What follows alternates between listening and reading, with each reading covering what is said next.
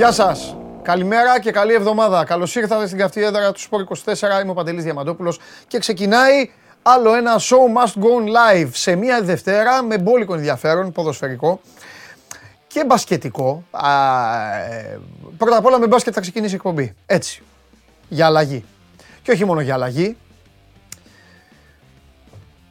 Μεταγραφές ποδοσφαίρου περιμένετε, μεταγραφές μπάσκετ γίνονται. Ο Ματ είναι παίκτης του Παναθηναϊκού. Σε λίγο θα είναι εδώ ο Στέφανος Μακρύ και θα συζητήσουμε για να μάθετε όσοι είστε Παναθηναϊκοί και όσοι δεν είστε Παναθηναϊκοί και γουστάρετε το άθλημα περί τίνος πρόκειται και τι πρόκειται να, να συμβεί με το συγκεκριμένο μπασκετμπολίστα. Ένα αυτό.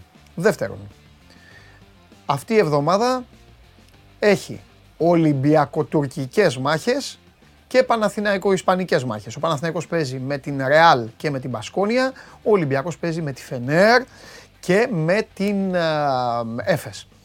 Ο Ολυμπιακός είναι αυτός που ανοίγει το χώρο. Αύριο το βράδυ απέναντι στην ε, Φενέρμπαχτσε στην Κωνσταντινούπολη. Κατά τα άλλα, από χθες γνωρίζετε ότι ο βαθμολογικός πίνακας στη Super League έχει διαφοροποιηθεί με εκκρεμότητα όμως.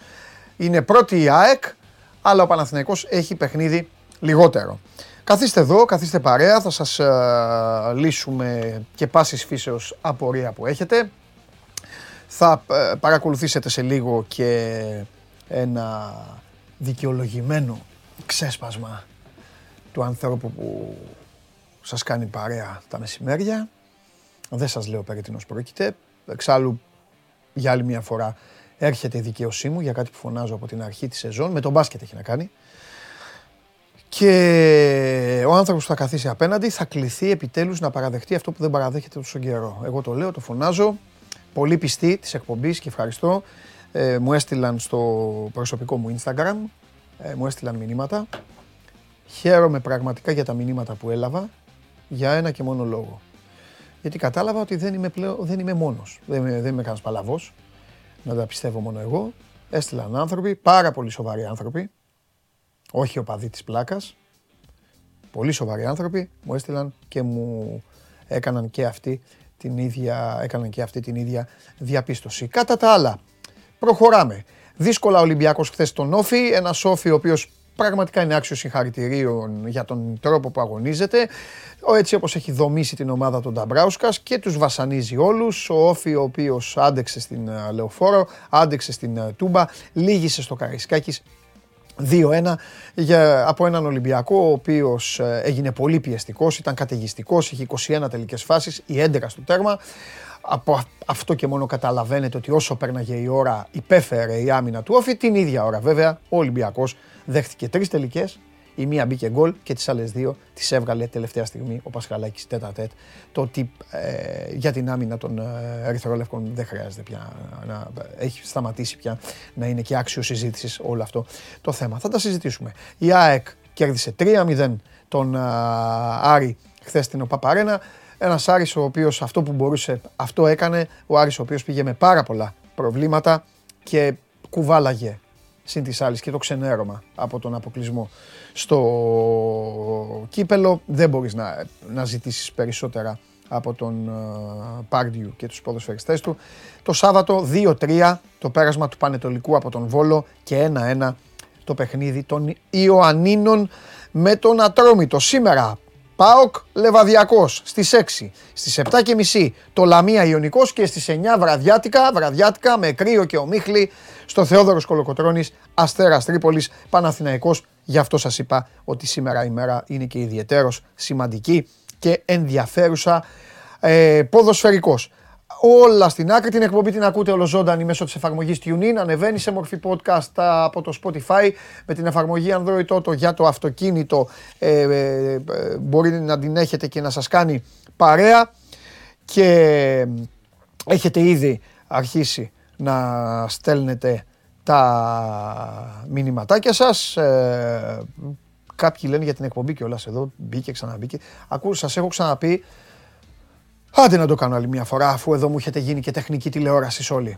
Ε, οποιαδήποτε στιγμή παρουσιάζεται κάποιο πρόβλημα με το κανάλι, είτε είστε στα τηλέφωνα, στα τάμπλετ, στα PC, στα λάπτοπ, στις τηλεοράσεις, όπου μπορούμε κάνουμε ένα refresh, όπου δεν μπορούμε βγαίνουμε και ξαναμπαίνουμε.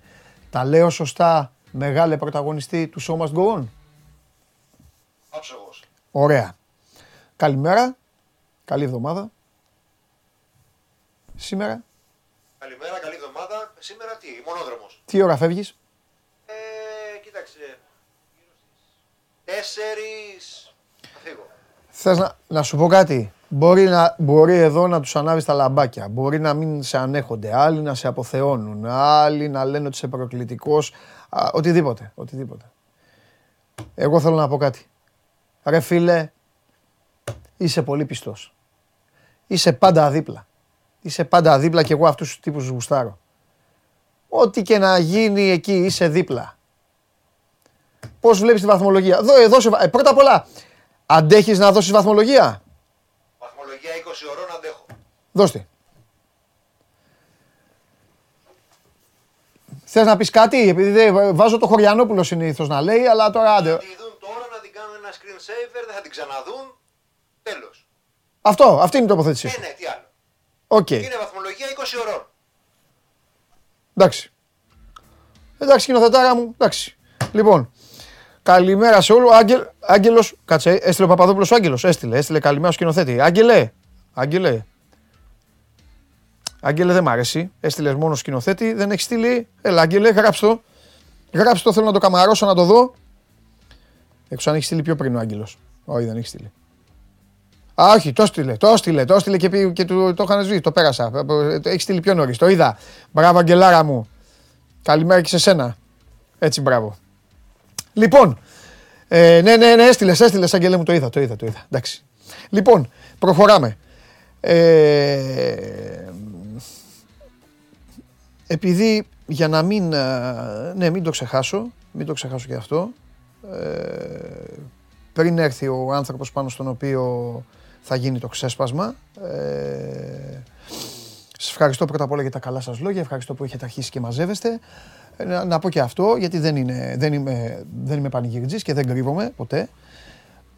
Ε, αποκλεισμός και στο κύπελο. Από μια ομάδα η οποία μας κέρδισε στο πρωτάθλημα πριν από λίγο καιρό. Και με ανατροπή χθες. Τα πειράματα συνεχίζονται. Αναγκαστικά πειράματα. Η ομάδα δεν είναι καλά, καθόλου καλά. Οι στόχοι παραμένουν όπως έχω εκφράσει. Champions League, που μετράει και η φανέλα. Και ε, το μόνο καλό είναι σε αυτή την υπόθεση, πάντα πρέπει να ψάχνεις να βρεις καλά πράγματα, είναι ότι ο κάθε κατεργάρης θα πάει στον πάγκο του, θα γίνουν μεγάλες αλλαγές, θα γίνουν καλές μεταγραφές. Ο coach ξέρει και θα, φε- θα, φύγουν, ε, θα φύγουν από την ομάδα και αυτοί οι οποίοι πια δεν αντέχουν αυτούς τους ρυθμούς, αλλά και αυτοί οι οποίοι παρανόησαν και δεν κατάλαβαν σε ποιο κλαμπ ε, βρίσκονται και ξαφνικά πίστεψαν ότι έχουν πιάσει αυτόν που μένει στο Βατικανό ανάμεσα σε, από αυτά που έχει στο σώμα του ανάμεσα από τους προσαγωγούς. Ωραία δεν το είπα σκηνοθέτη. Ωραία το είπα. Έλα μέσα εσύ τώρα. Έλα μέσα. Ε, γιατί έχεις και εσύ να πληρώσεις κάποια πράγματα.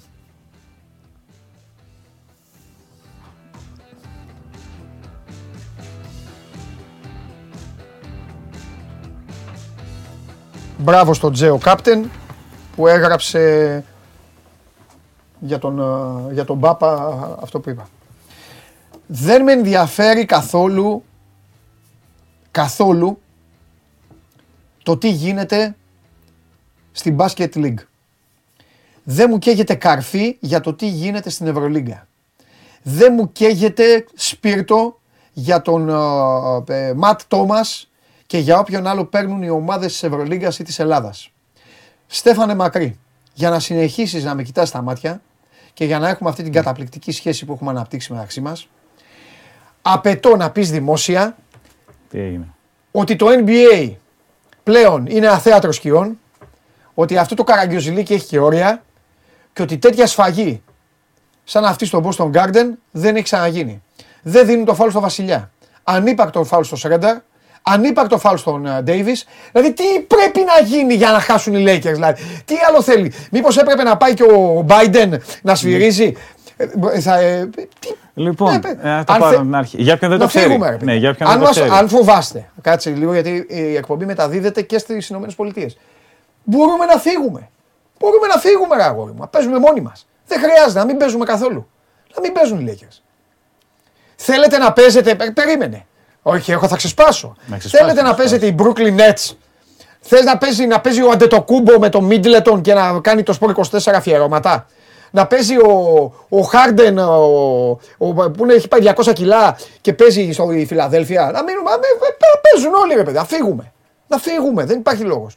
Πρέπει να πάρει το πρωτάθλημα ο Tatum. Πρέπει να το πάρουν οι Celtics. Ε. Πες να το πάρουν οι Celtics, ρε φίλε. Να φύγουν. Φοβάστε, φοβάστε. Φοβάστε ότι η μηχανή έχει πάρει μπροστά, ότι γύρισε ο Ντέιβις, ότι η ομάδα είναι έτοιμη. Και γίνεται Τι- χαμός τώρα, ναι. Α, Παίζουμε γίνεται μεταξύ αυτό. μας, να ξέρεις. Ε. Τι με δεν παίζουμε, μα τι παίζουμε μεταξύ μας. Μα δεν παίζουμε με, με αντιπάλους εμείς, αγόρι μου. Εμείς εμφανίζονται τρεις εκεί με τις ριγέ που κανονικά έπρεπε να είναι ριγέ άλλου χρώματος να είναι στη φυλακή. εμφανίζονται όλοι αυτοί και μας φάζουν. Αυτό έχει γίνει. Μας λέτε καφενείο, μας λέτε τσίρκο, μας λέτε κολόγερους, μας λέτε καπί, μας λέτε από το ένα το άλλο, Hollywood team. Μας λέτε, μας λέτε, μας λέτε.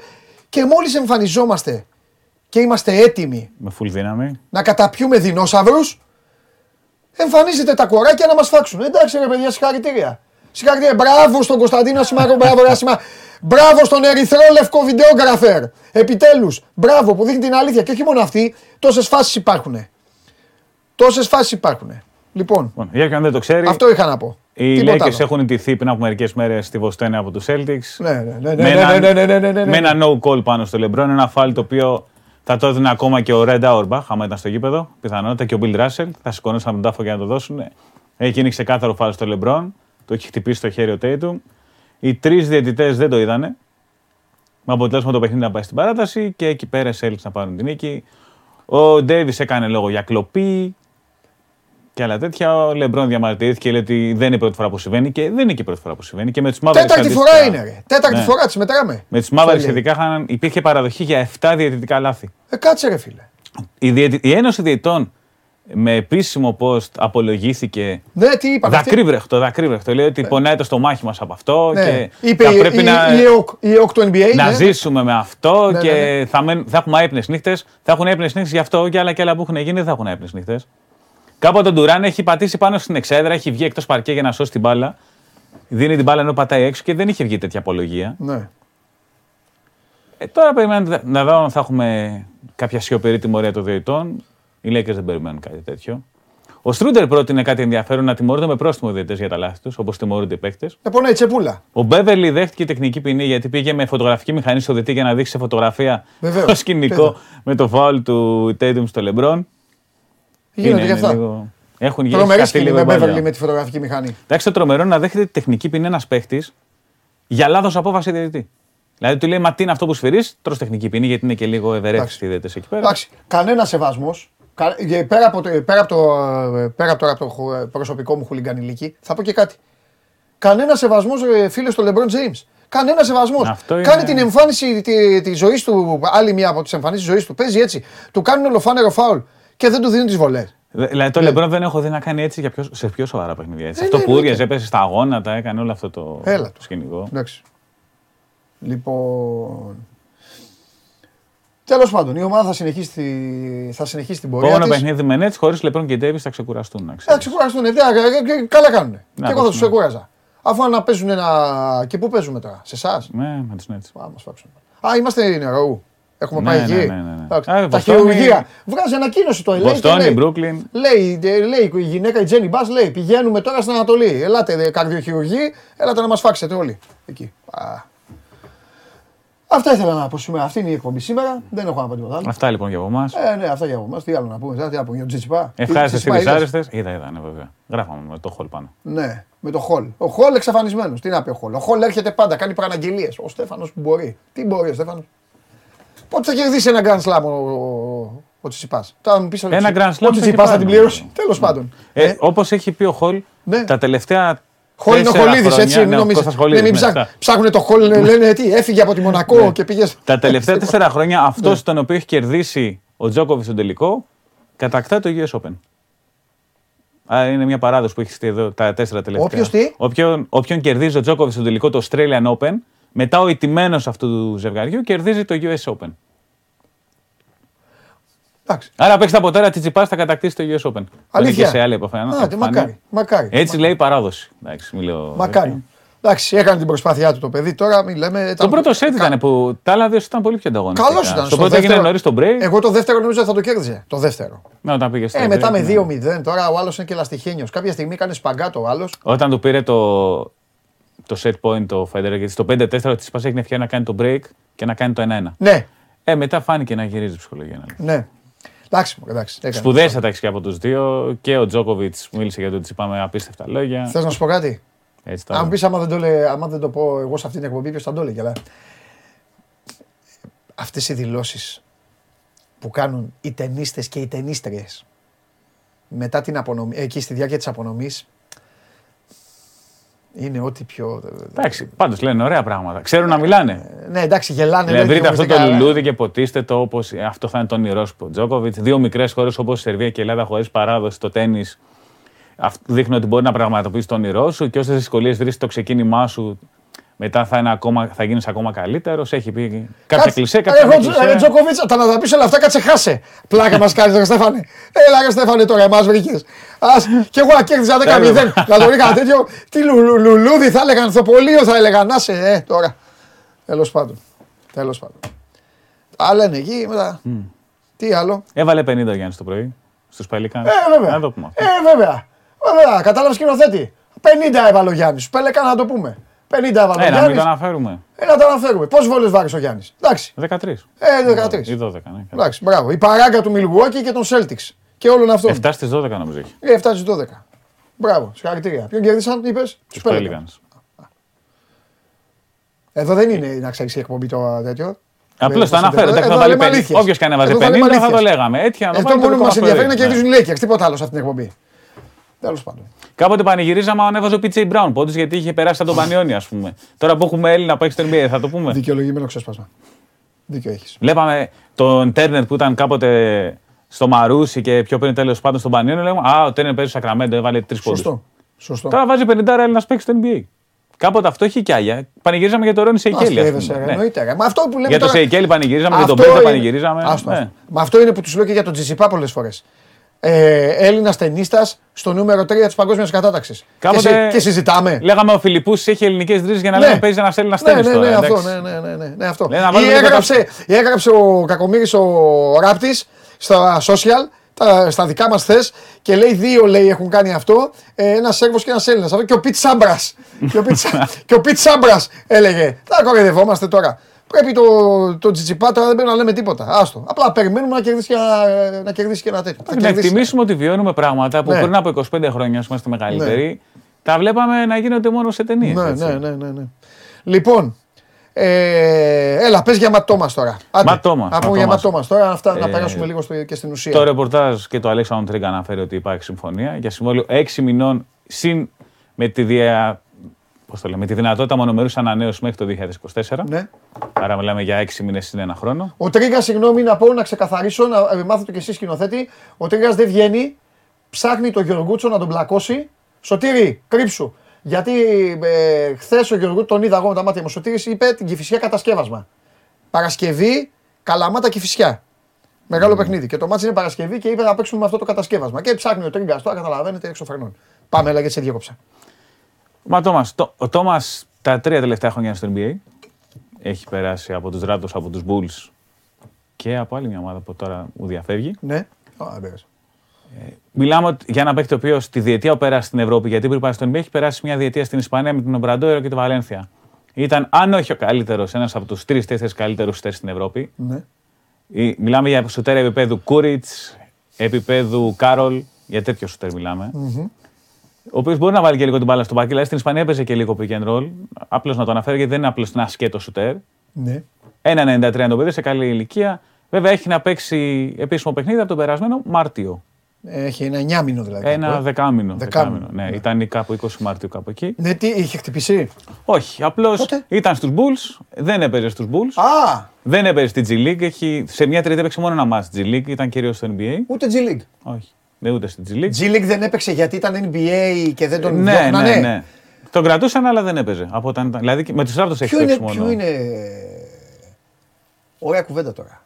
Ποιο είναι χειρότερο πιστεύεις, Να είσαι στην G League και να προσμένει όπως ο Ντόρσεϊ ή να είσαι ο 15ο και να μην παίζεις ποτέ; Και να μην...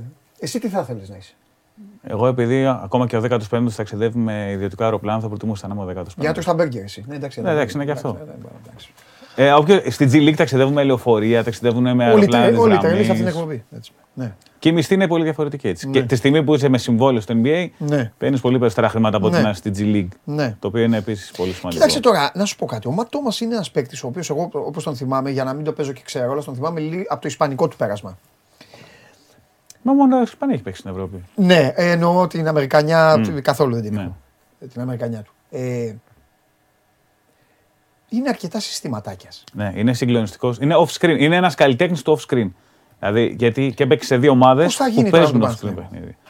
Ναι, α, πλέον μπαίνουμε στο άλλο κομμάτι αυτή της συζήτησης. Ναι. Γιατί μιλάμε για ένα παίκτη ο οποίος ενώ μπορεί να βάλει την μπάλα στο παρκέ, ήταν τη διετία που έμενε στην Ευρώπη, γιατί το NBA με μικρό χρόνο συμμετοχής δεν μπορεί να έχει ακριβώς κριτήριο. Ναι. Λέμε τον παίκτη που έχουμε δει δύο χρόνια έτσι. Είναι ένας παίκτης ο οποίος έπαιρνε την πλειοψηφία των προσπαθειών του σε off-screen καταστάσεις. Δηλαδή έβγαινε από screen για να πάρει την μπάλα. Αυτό, ναι, ναι. Αυτό που λέμε Κούριτς, Τζέσι ναι, Κάρον. ναι, ναι, ναι. Και σε spot-up, δηλαδή σούτ αποστάσεις που δημιουργούσε συμπαίκτη του. Αν και ειδικά στη, Βαλ- στην Ομπραντόρο έχει πιο μεγάλο ρόλο και μετά στη Βαλένθια, η οποία της αρέσει να έχει τέτοιους παίκτες, έπαιζε και pick and roll κατευθειαν Αλλά έχει σε μεγάλο βαθμό. Ε, σε ένα Παναθηναϊκό που είχε ανάγκη από παίκτες να το ανοίγουν το γήπεδο, γιατί δεν είχε αρκετούς σουτέρ στο παρκέ, είναι ένας παίκτης ο οποίος θα μπορούσε να ταιριάξει. Βέβαια, απ' την άλλη πρέπει και κάποιος να του δώσει την μπάλα. Το οποίο είναι, φαντάζομαι αυτό το οποίο λες ότι κάπως σε προβληματίζει. Ναι, με Γιατί ο προβληματίζει. Παναγιώτης δεν έχει τον κλασικό οργανωτή. Τα συστήματά του που είναι να παίξει να βγαίνουν από screen, κυρίως είναι να πάρει ο Bacon ένα down screen, δηλαδή ένα screen κάτω από τη βασική γραμμή, να ανέβει και μετά να δημιουργήσει είτε αυτό είτε ολί.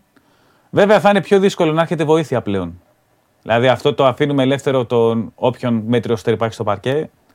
Εντάξει, είτε αυτός είναι κάποια από τα αδέλφια Καλαϊτζάκη, είτε είναι όποιος παίζει το 4 εκείνη την ώρα, είτε είναι ο Γκριγκόνη που είναι καλύτερος με την μπάλα Ναι, στα ναι, χέρια. αυτό θα είναι δεν θέμα Θα, τότε. υπάρχει. Δηλαδή, θα ανοίξει τις αποστάσεις. Ναι, αν τη δώσει ο Μπέκερ. Ναι, παίκτης ο οποίος ανοίγει. Και πάλι και να μην τη δώσει, πάλι ο παίκτης που μαρκάρει τον Τόμας θα είναι στον Τόμας. Ναι, ναι, ναι, Οπότε σωστό, σωστό. θα είναι ένας παίκτης λιγότερο για βοήθειες. Ε, το 1,93 είναι καλό μέγεθος για διάρρη στην Ευρώπη. Έχοντας παραστάσεις από Ισπανικό πρωτάθλημα που είναι το πιο ανταγωνιστικό στην Ευρώπη μετά την Ευρωλίγκα, είναι ένα καλό σημάδι.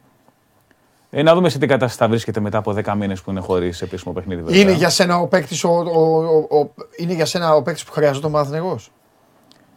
Είναι πολλές παράμετροι. Αρχικά πρέπει να δούμε ποιος παίκτης δεν θα παίζει για να παίξει ο Τόμας. Ο Παναθηναϊκός θα είναι πλέον σε 9 ξένους. Ναι.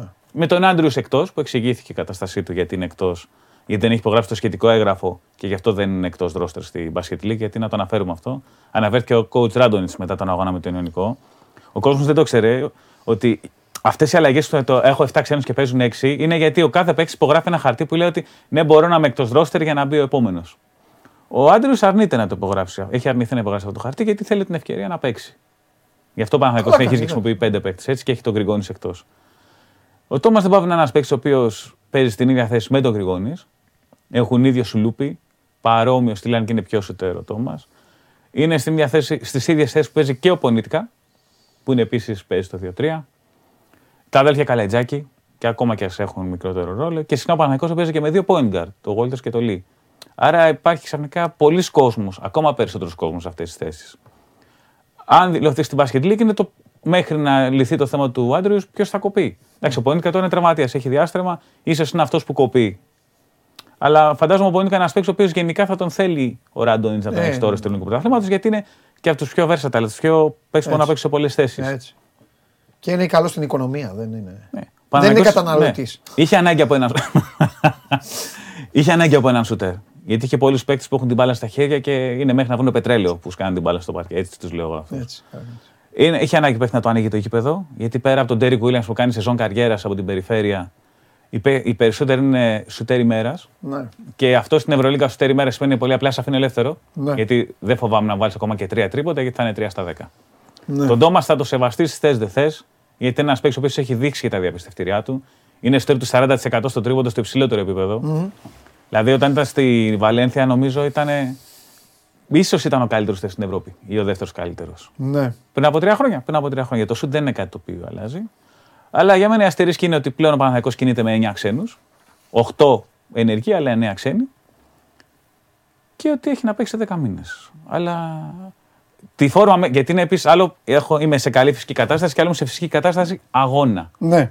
Αυτό μπορεί να του πάρει κάποιες εβδομάδες. Βέβαια, αν έκανε ατομικές προπονήσεις που θα έκανε γιατί είναι επαγγελματίας και Ναι. περίμενε πρώτος από το NBA τόσο καιρό.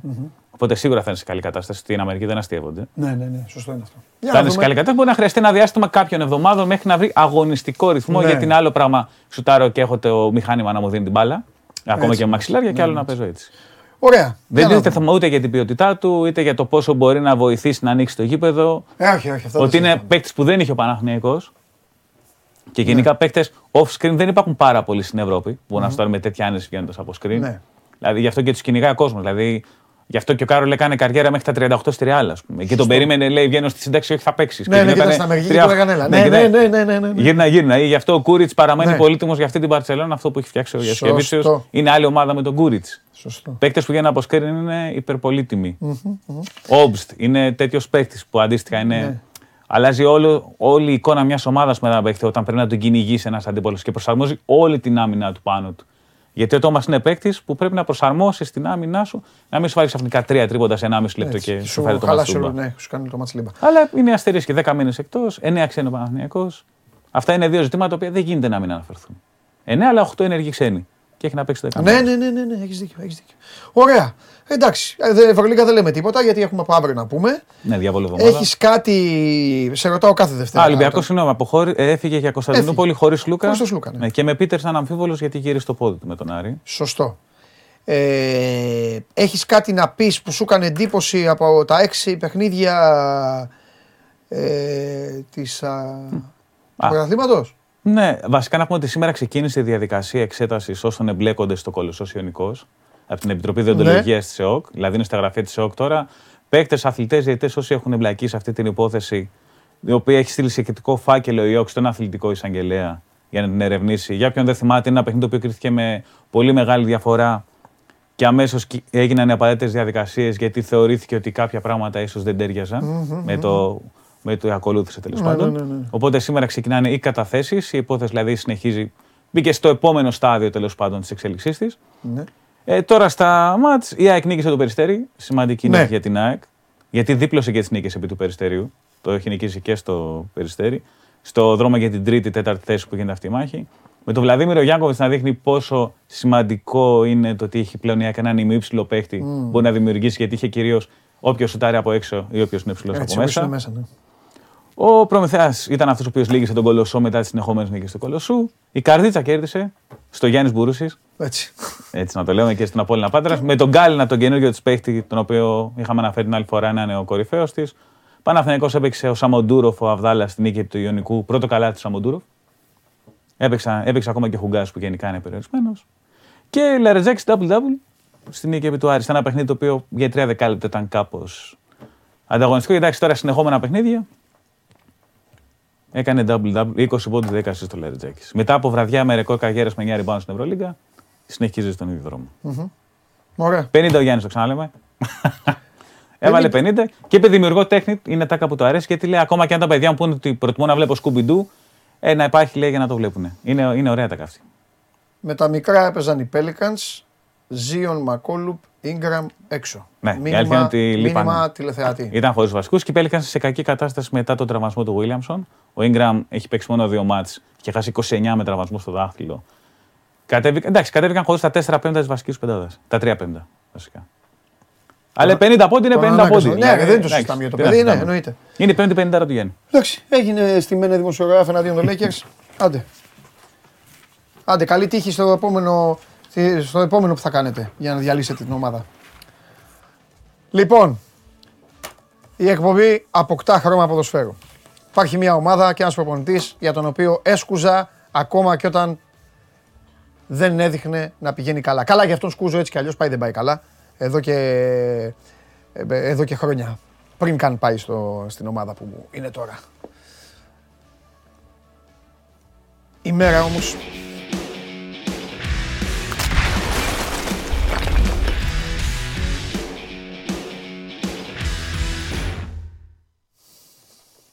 Η ημέρα όμως με έκοψε ο σκηνοθέτης. Έκοψε ο σκηνοθέτης, αγόρι μου, γιατί δεν αντέχει.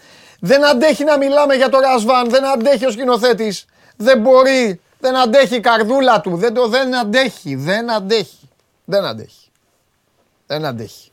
τι θα έλεγες; θα έλεγα αυτό που είπα χθες στην Game Night και αυτό που σου έλεγα εδώ και 20 μέρες. Σήμερα 6 ώρα, σήμερα 6 ώρα, καθόμαστε όλοι στην τηλεόραση. Πρόσεξε. Τι να προσέξω. Τι θα πεις; Καθόμαστε όλοι στην τηλεόραση για να δούμε περιμένουμε. αν επιτέλους ο Ρασβάν το ξορκίσει όλο αυτό το πράγμα. Γιατί, τι σας λέω τόσο καιρό, μου το στέλνουν φίλοι μου παουτζίδες μου το στέλνουν και μου λένε κοίτα μου λένε κοίτα να πέσεις μέσα αύριο θα χτυπάμε το κεφάλι μας στον τοίχο. Τι σας είπα, ας τον Παναθηναϊκό, ο Λεβαδιακός. Αν οι παίκτες του ΠΑΟΚ Ναι. νομίζουν ότι επειδή κέρδισαν δύο φορές το Παναθηναϊκό και πήραν την πρόκριση στα ημιτελικά του κυπέλου Ελλάδας ότι το σημερινό παιχνίδι είναι εύκολο, νομίζω ότι θα κάνουν πολύ μεγάλο λάθος. Ναι, Είναι μια ομάδα η οποία παλεύει για την επιβίωσή της. Μάλιστα. Είναι μια ομάδα η οποία τους ανάγκασε σε οδυνηρή ισοπαλία στον πρώτο γύρο. Θα πρέπει να είναι πολύ προσγειωμένοι και πολύ προσεκτικοί. Το κλίμα στην ομάδα είναι καλό. Δεν έχει ξεφύγει. Παρακαλώ. Παντελής Μούσιος, γράφει, Παντελής Ρασβανόπουλος.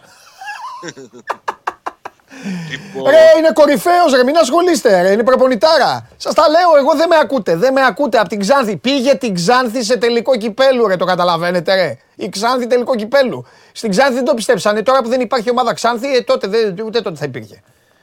Λοιπόν, τέλος πάντων, Λοιπόν. ας τα αφήσω αυτά, γιατί δεν είμαι, ε, δεν είμαι αντικειμενικός με το Ρασβάν και, και στενοχωριέται, ο, στενοχωριέται ο Σάβα και οι φίλοι του. Λοιπόν, δεν, θα- δεν θα- ας μην το συνεχίσω αυτό, γιατί. ναι, ναι, λοιπόν, ναι. ναι. λοιπόν Λέγε!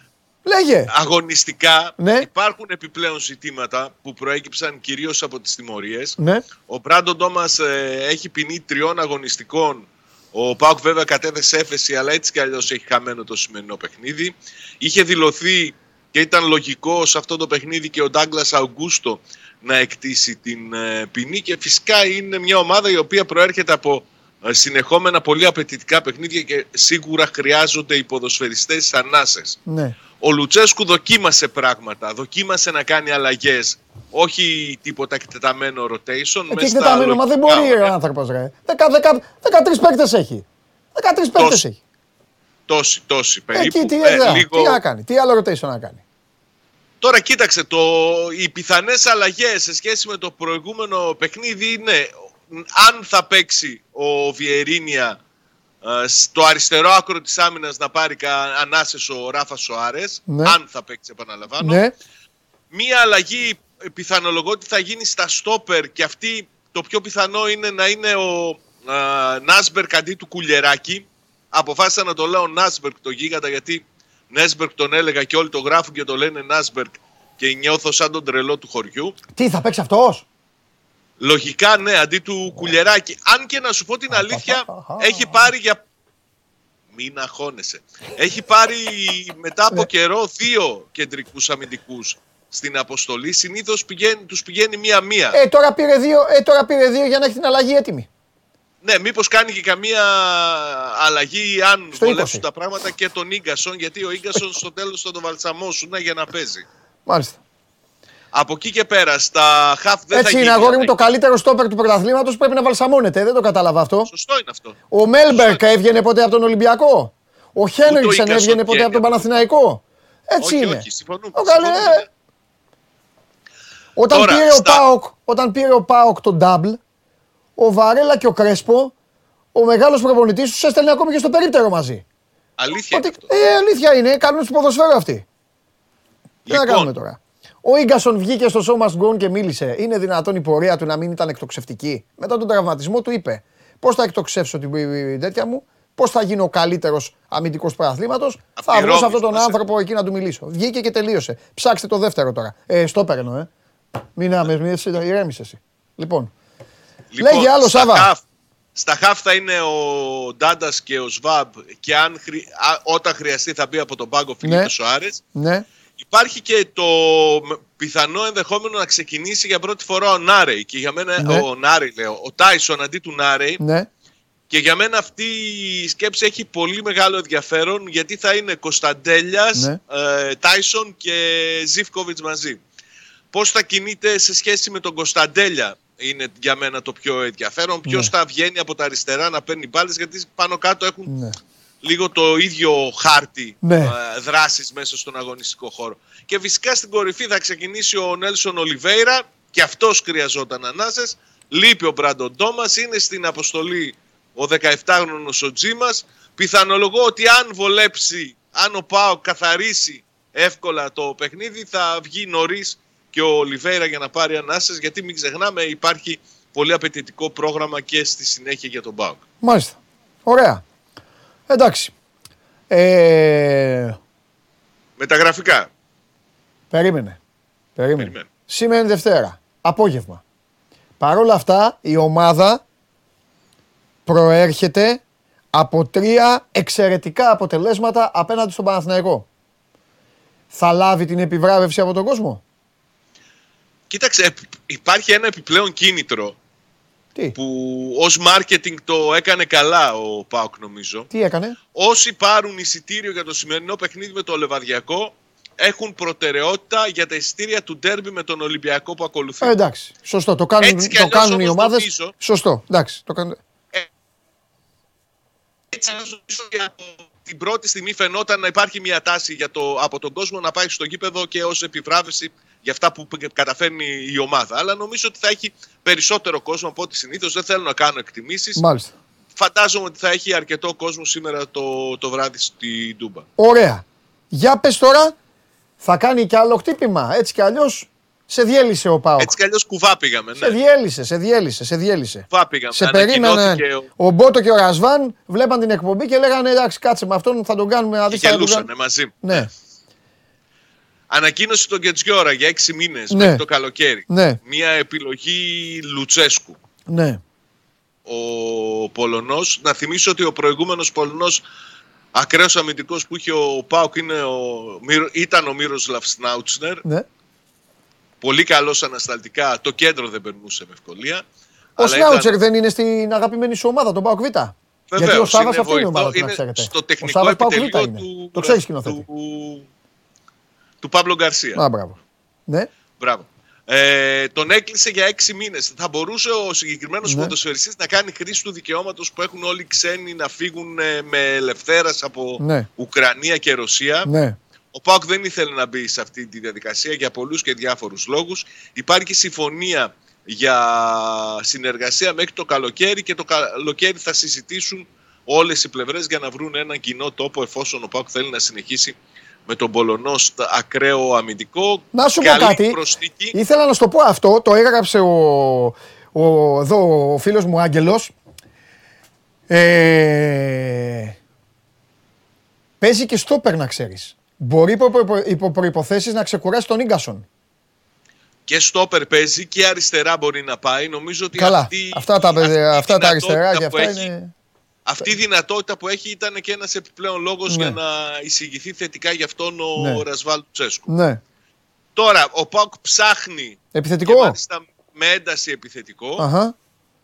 Δεν έχει προκύψει κάτι συγκεκριμένο. Είναι τελευταίες ώρες των μεταγραφών. Δεδομένα αλλάζουν. Άλλες φορές θετικά, άλλες φορές αρνητικά.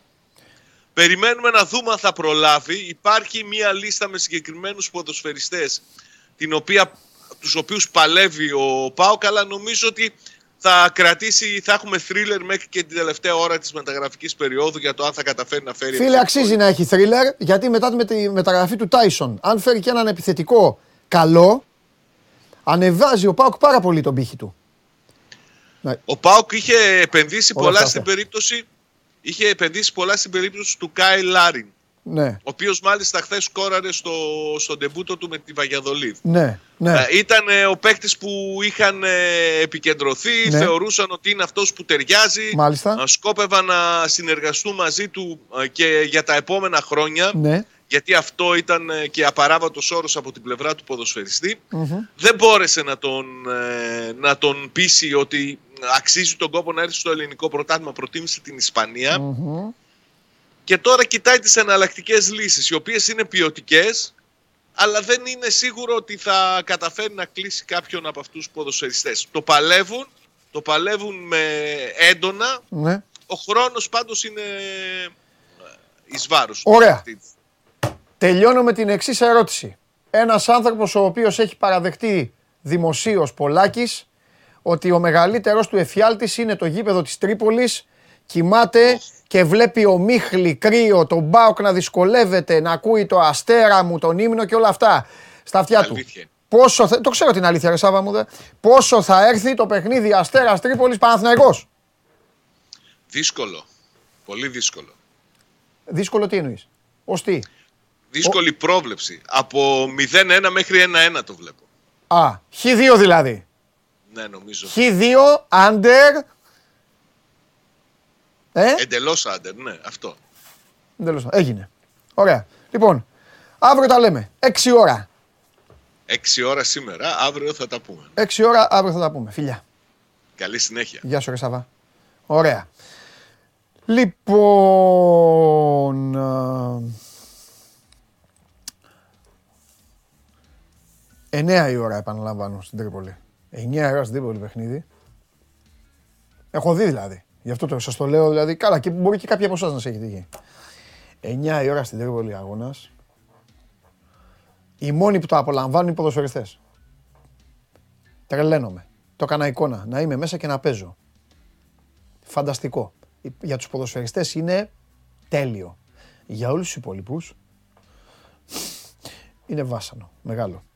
Εντάξει. Σκηνοθέτη πόσο θα έρθει το μάτς. Θα, θα ετοιμάζεσαι να πας που θα πας. Πόσο θα έρθει; Ε, Λέω να μην κάνω προβλέψεις. Εντάξει. Πάμε.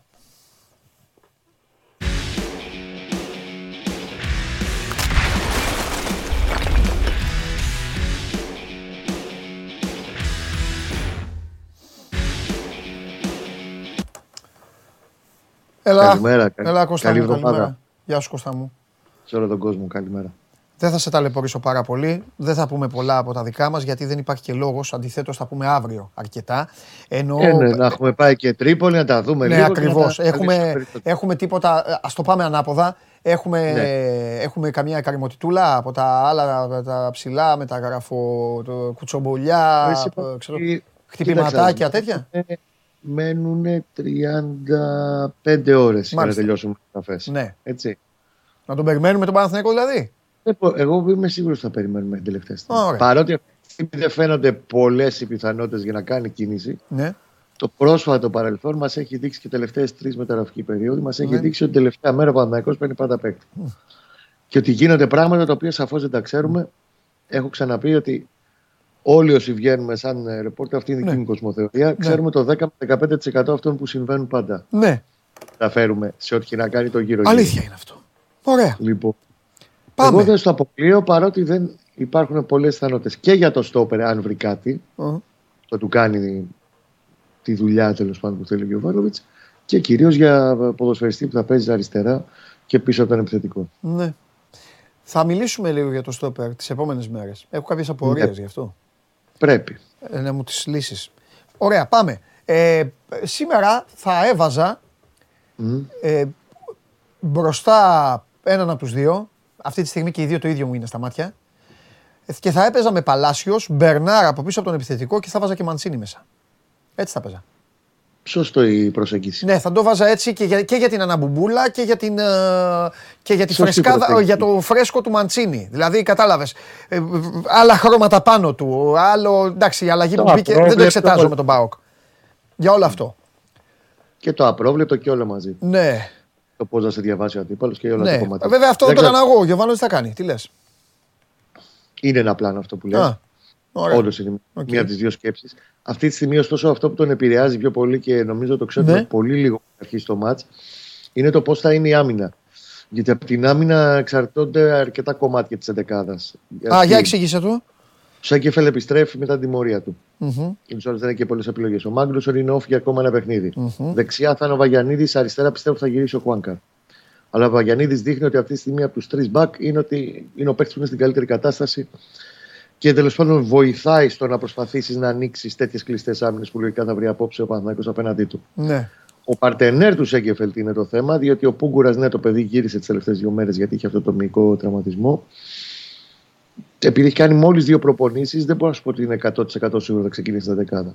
Αν παίξει, στον άξονα θα είναι Κουρμπέλη Ρουμπέν και λογικά οι τρεις που είπες μπροστά, ή ο Σπόρα ή ο Ιωαννίδης, αλλά Παλάσιος Μπερνάρ Μαντσίνη. Ναι. Αν δεν παίξει ο Πούγκουρας και πάει ο Κουρμπέλη στόπερ, μπαίνει ο Τσέριν δίπλα στον, ε, στον Ρουμπέν και ενδεχομένως λίγο να ανακατευτεί το πράγμα. Μήπως μπήκε ακόμα ένας χαφ και πάει ο Μπερνάρ αριστερά. Βεβαίως ξέρει πολύ καλά ο Γιωβάνο σε ένα τέτοιο ματ όπου θα πρέπει ο ίδιος να παίξει μπάλα, να την κρατήσει, να προσπαθήσει να διασπάσει μια μήνα όπως ήταν στα Γιάννα. Είναι ένα μάτσο που μοιάζει πολύ με αυτό των Ιωαννίνων.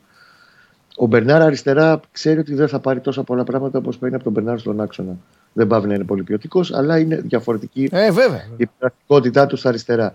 Οπότε πιστεύω ότι το πιο πιθανό είναι ότι θα ξεκινήσει εν τέλει με τον Μπερνάρ στον άξονα, λογικά το Μαντσίνη και τον ε, Παλάσιος στα φτερά και δύο χάφ από πίσω όπως είχε κάνει στα, στα Γιάννηνα με το Βέρμπιτς αριστερά. Τώρα το Βέρμπιτς δεν υπάρχει σήμερα γιατί έχει αυτό το, ε, αυτό το τραυματισμό στο γαστροκνήμιο, έχει μείνει εκτός αποστολής. Ναι. Οι υπόλοιποι είναι μέσα. Και το θετικό της όλης κουβέντας βεβαίως είναι ότι έχει πλέον δύο επιλογές πέρα από το Μαντσίνη. Είναι και ο Κλέιν Χέσλερ πεζούμενος. Μμμ. Οπότε έχει, δεν κοιτά, γυρίζει τον πάγκο και θα λέει: Δεν έχω ποιο να βάλω. Τώρα βάλω Διαμαντόπουλο ή το Γουλή. Ναι. Τώρα, Ωραία. Πες μου. καταλαβαίνουμε όλοι ότι είναι ένα μάτς Μπράβο. ιδιαίτερο. Πες τα, πες τα, δεν χρειάζεται να σε ρωτήσω Ε. καν. Αυτά ήθελα να. Τα, τα, τα, ξέρεις, το πασάλιμα, το, το, το, να- Ναι, την άβρα. γιατί Την άβρα δώσε. Για πολλά και κο- διαφορετικά θέματα. Πρώτον, ε, η Τρίπολη Παναθηναϊκός είχε να νικήσει από τους 18 Φλεβάρι του 17. 6 χρόνια. Σωστός. Στα 6 χρόνια έχει τρεις ισοπαλίε, τρεις ήττε Ναι. στην Τρίπολη. Και εκείνη η πιο δυνηρή που θυμάμαι εγώ τουλάχιστον στο δικό μου μυαλό ήταν η ισοπαλία εκείνη το 2-2 που είχε ισοπαλίσει ο Παπαδόπουλος το 97. Έγινε και αυτό. Ναι. Με μεγάλο λάθος του Πόλωνη στον πάγκο. Ναι. Λοιπόν, το είχαμε ζήσει και από κοντά. Εκεί έκανα κανένα δεκάλεπτο να σκόθω από την καρέκλα να θυμάμαι, να, δεν τα ξέρει σε εκείνο το μάτσο. Λοιπόν, ε, επίσης είναι η πρώτη φορά από τον Αύγουστο που ξεκινάει αγώνα Παναθηναϊκός και είναι κυνηγάει Έτσι. αντίπαλο. Έτσι. Και οπωσδήποτε αυτό του μεταφέρει. Ξύπνησε Για- σήμερα στη βαθμολογία με μάτς λιγότερο βέβαια και δεν είναι πρώτος. Μας λιγότερο, αλλά δεν είναι Έτσι. αυτός πρώτος. Έτσι. Από τον Αύγουστο που ξεκίνησε 21 Αυγούστου πρωτάθλημα δεν είχε συμβεί αυτό μέχρι τώρα. Ε, Σωστό. έχει σαφώς και φέρνει έξτρα πίεση, αλλά απ' την άλλη είναι ένα μάτς. Για μένα είναι ίσως το πιο σημαντικό checkpoint ως τώρα στη σεζόν. Μπροστά στα επόμενα θα τα δούμε ποια θα είναι τα επόμενα, αλλά είναι το πιο σημαντικό. Διότι αν περάσει από την Τρίπολη ο Παναθηναϊκός, όπως και περάσει και από τα Γιάννηνα, είναι μια έδρα την οποία και ο Ολυμπιακός και η ΑΕΚ ξόδεψαν βαθμούς.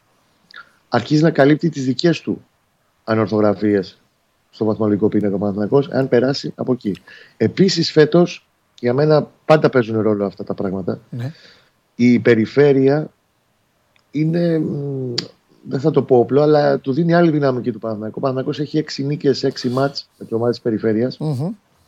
και νικήσει παντού ως τώρα. 7 άμα βάλεις και τον Βόλο εκείνη τη ρεβάνς που εντάξει ήταν για τις ρεζέρβε. Ναι. 7.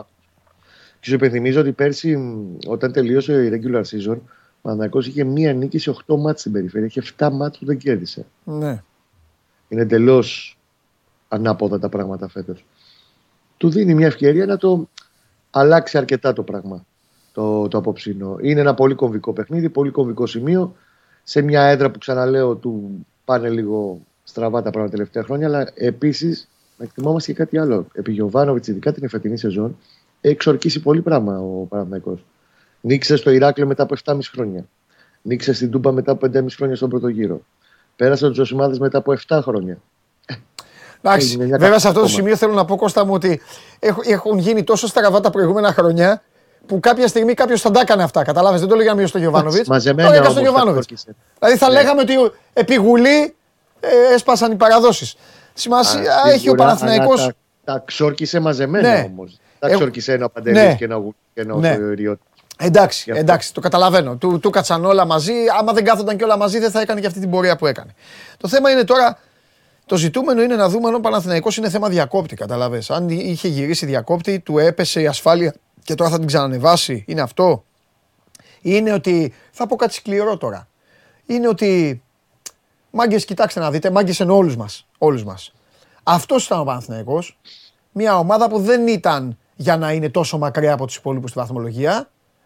Και είναι μια ομάδα η οποία θα παίζει καλή μπαλίτσα, αλλά άλλα μάτσα θα τα κερδίζει, αλλά δεν θα τα κερδίζει. Και ό,τι γίνει στα play-off. Δηλαδή ήταν ένας πύχης που είχε ανέβει ψηλά και έπεσε, απο- απλά έπεσε μαζεμένα. Ήρθαν, ήρθαν απανωτά τα άσχημα. Εντάξει, τώρα δεν μπορούμε να κάνουμε τίποτα άλλο. Έχουμε πάρει κάποιες απαντήσεις. Δηλαδή αυτό το η Τεχνικά, το εβδομάδα με τον νούμερο Πάοκ ένα- ήταν εβδομάδα απαντήσεων. Συμφωνώ. Το νούμερο ένα πράγμα παιχτικά που μετράει για τον Παναθηναϊκό σε αυτή την περίοδο, εφόσον θέλει πάλι να το, να το αλλάξει όλο το momentum, Ναι. είναι να ξαναφέρει την ισορροπία του ανασταλτικά. Μπροστά παντελή θα το βάζει τον γκολ. Είτε έτσι είτε αλλιώς, αν εξαιρέσεις τα παιχνίδια με τον Μπάου και με την ΑΕΚ, έχει σκοράρει σε όλα. Το θέμα είναι ότι πλέον. Ναι, αλλά είναι είδες τι πολύ... είπες, το, το, το, την Α- είπες την ΑΕΚ και τον ΜΠΑΟΚ. Δηλαδή ο, ο Παναθηναϊκός έκανε μια πορεία και στα λεγόμενα μεγάλα παιχνίδια βάλτα όλα κάτω. Στον Ολυμπιακό Ναι, δεν ήταν. γκολ στο 94. Ωραία. Στον Την Άρη ΑΕΚ γκολ στο κέρδισε στον 93. πρώτο γύρο Και ΑΕΚ, θυμίζω ότι με την ΑΕΚ ΠΑΟΚ. δεν κέρδισε στον πρώτο γύρο. Τον Μπάουκ τον κέρδισε στον πρώτο γύρο. Ναι. Τον Άρη τον κέρδισε στον πρώτο γύρο. Δεν είναι ότι είπε- δεν έχει είπε- κερδίσει άνθρωπο. Δεν φέτος. λέω για. Δεν, δεν, δεν σου μίλησα για νίκες ήττες. Μίλησα Σε για. αυτό το φεγγάρι. Τέλος πάντων. Εντάξει, εντάξει, θα τα δούμε. Θα τα δούμε. Καταρχήν με την ΑΕΚ ξεχνάμε κάτι πολύ σημαντικό γιατί έχουμε μείνει με την εντύπωση ότι α, κέρδισε με τα δύο πέναλτι. Ο Παναγιώ υπενθυμίζω με την ΑΕΚ είχε δύο δοκάρια και είχε και άλλες δύο ευκαιρίες για θάνατο. Δεν σου λέω εγώ. Στο Δεν, δεν, Τώρα δεν και λέω έχει ποτέ μείνει σε κανέναν εντύπωση πώς ότι κερδίζει. Γκολ είναι όλα. Ε, εγώ Η ΑΕΚ κοιτάζω- ε, ότι ε, έπρεπε να έχει περάσει τρένο από τη λεωφόρε. Δηλαδή τέτοια έχει εντύπωση, έχει καλλιεργηθεί; Δεν ξέρω γιατί, αλλά οκ. Okay. Λοιπόν, Η ουσία είναι ότι αυτά τα μάτς, σε αυτά τα μάτς λοιπόν, τύπου Τρίπολης, τύπου ε, Λαμίας, όλα αυτά τα μάτς τα οποία ε, η κάθε απώλεια κοστίζει διπλά και τριπλά, πρέπει να ξαναβρει πρώτα απ' όλα την αμυντική του ισορροπία. Εάν το βρει αυτό, θα μπορέσει να το πάρει το ματς. Για μένα είναι αυτό το, το, το πιο βασικό ζητούμενο αυτή τη στιγμή στον Παναθηναϊκό. Συν το ότι θα πρέπει να βρει, θα το ξαναπώ εγώ, να βρει σταθερή απειλή σε ροή αγώνα. Αυτό. Οκ. Γι' αυτό σου λέω, εγώ δεν στέκομαι πώς μπαίνουν τα γκολ. Στέκομαι πώς μπορεί να απειλεί μια ομάδα σε διάρκεια. Και ο Παναθηναϊκός το τελευταίο 1,5 μήνα αυτό το έχασε. Δεν απειλούσε. Εγώ σου έλεγα μέχρι και πριν δύο μήνες, ο Παναθηναϊκός έχει αυτό που έχουν οι ομάδες που πάνε στο τέλος και παίρνουν το πρωτάθλημα. Ότι λες, βλέπεις το μάτς και λες, κάποια στιγμή θα το βάλει τον γκολ. Το έχασε αυτό. Τώρα να δούμε άμα ξαναβρει. Άμα, εντάξει, μπέλα είναι, να δούμε. Ό,τι είναι να γίνει, Να να δούμε. γίνει. Δεν είναι, τώρα- Το γήπεδο ενισχύθηκε μιλάει, και όλα θα ενισχυθούν και οι υπόλοιποι. Ο καθένας κάνει τα κουμάντα του, όλα στο μπράβο, όλα στο γήπεδο. Το Αύριο. γήπεδο μιλάει πάντα. Φύγε, φύγε, Αύριο άντε, θα τα πάω. λέμε. Με ηρεμία και θα τα πούμε αύριο από κοντά. Γεια σου Κώστα. Λοιπόν, αυτά. 9 η ώρα είναι το βράδυ. Για το μάτς του Παναθηναϊκού με την ε, Τρίπολη. Ο Παναθηναϊκός έχει την ε, ευκαιρία. Ευκαιρία. Να μου πείτε γιατί για τον Παναθηναϊκό είναι ευκαιρία μόνο και για, το, για τον Αστέρα δεν είναι. Και για τον Αστέρα είναι. Έτσι όπως είναι ο Παναθηναϊκός στα τελευταία παιχνίδια. Άντε, δεν βγάζουμε, δεν λέμε ρεπορτάζ Αστέρα, δεν πειράζει, θα, θα, το- θα, θα, θα πω εγώ. Ε, γιατί και ο Αστέρας να μην διεκδικήσει και αυτός τι πιθανότητές του. Έχουν γκελάρει άλλοι μέσα στην Τρίπολη. Το ακούσατε επί το Βουλής. Έχει κάθε δικαίωμα ε, η ομάδα της Τρίπολης να διεκδικήσει τις πιθανότητές της για να πάρει ή έναν ή τρεις βαθμούς και να κάνει τον Παναθηναϊκό να σκοντάψει ακόμη περισσότερο και να έχει ακόμα περισσότερο, ακόμη πιο έντονο τον προβληματισμό. Θα δούμε. Λοιπόν, ο Τσάρλι τι δίνει για σήμερα; Ο Τσάρλι λοιπόν σήμερα λέει ότι η Λαμία με τον Ιωνικό θα έχουν ένα ωραίο άντερ και σας δίνει με ασιατικό handicap 1,5 τη νίκη του ΠΑΟΚ απέναντι στον Λεβαδιακό. ΠΑΟΚ Λεβαδιακός Άσο με ασιατικό handicap 1,5, Λαμία Ιωνικός άντερ. Αυτό λέει ο Τσάρλι από την α, Ελαδάρα και εκτός συνόρων δύο νίκες, η μία στο Ούντινε, Ουντινέζε Βερόνα για τη Σεριά και η άλλη για την α, Πριμέρα, Villarreal Βαγεκάνο Άσο. Άσο η Villarreal, Άσο η Ουντινέζε για τον α, άρχοντα, τον γκουρού, τον γκουρού. Το τον με ωμέγα, ο αρχιγκουρού δηλαδή. Ο Τσάρλι. Και τώρα μ, μέχρι να πάμε και να αλλάξουμε παιχνίδι και να κάνουμε ε, άλλου είδους συζήτηση να σας πω ότι ε, είχα μία εκκρεμότητα ρε παιδιά, είχαμε μία εκκρεμότητα και δεν θυμάμαι τώρα τι εκκρεμότητα είχαμε. Τέλος πάντων.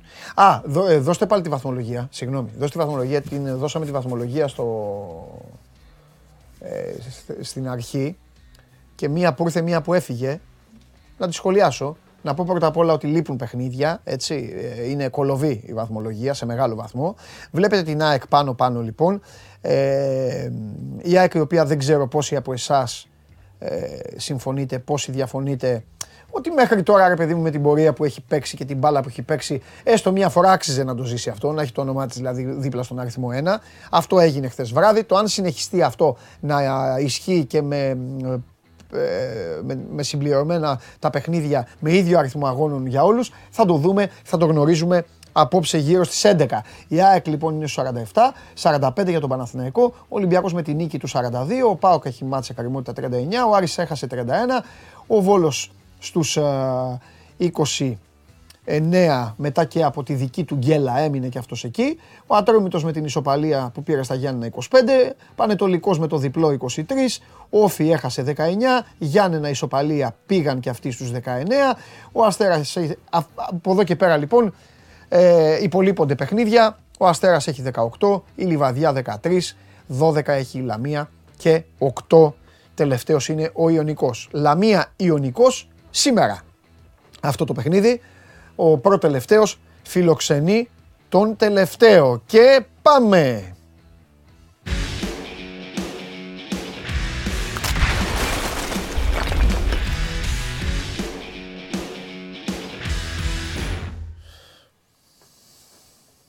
Καλή εβδομάδα. Επίσης, επίσης Δημήτρη μου, επίσης. Λοιπόν, πού να πάμε, τι θες; Ταξίδεψε Θα σήμερα. πρώτα από το, τα μεταγραφικά γιατί έχουμε εξελίξεις. Μαζί σου πάμε. Να πούμε, να πούμε ότι εντός της ημέρας, τώρα το βράδυ λογικά, αναμένεται στην, ε, στην Αθήνα ο Σέρτζι Κανός, ο Ισπανός εξτρέμ της Μπρέτφορτ για να περάσει ιατρικές εξετάσεις, να υπογράψει συμβόλαιο συνεργασίας με τον Ολυμπιακό και να ανακοινωθεί αύριο. Ε, είναι μια υπόθεση την οποία ο Ολυμπιακός δούλευε τις τελευταίες ημέρες χωρίς να έχει βγει προς τα έξω κάτι σχετικά. Δηλαδή, δούλευε παράλληλα με την Τοβέν. Από τη στιγμή που το Βεν οδεύει προς την ε, Ουντινέζε, ο Ολυμπιακός ε, κυνήγησε με περισσότερο πείσμα ε, την περίπτωση του Κανός, ε, ο οποίος ε, μέχρι χθες το βράδυ και μετά τα μεσάνυχτα ώρα Ελλάδας, οι Ερυθρόλεπτοι είχαν επαφές με την αγγλική ομάδα ώστε να μπορέσουν να συμφωνήσουν, να δώσουν τα χέρια για να κλείσουν τον παίκτη. Αυτή τη στιγμή δεν μπορώ να σου πω τώρα αν ο Ολυμπιακός παίρνει με κανονική μεταγραφή τον ε, Κανό ή μετανισμό, γιατί θέλω να το εξηγήσω λίγο αυτό.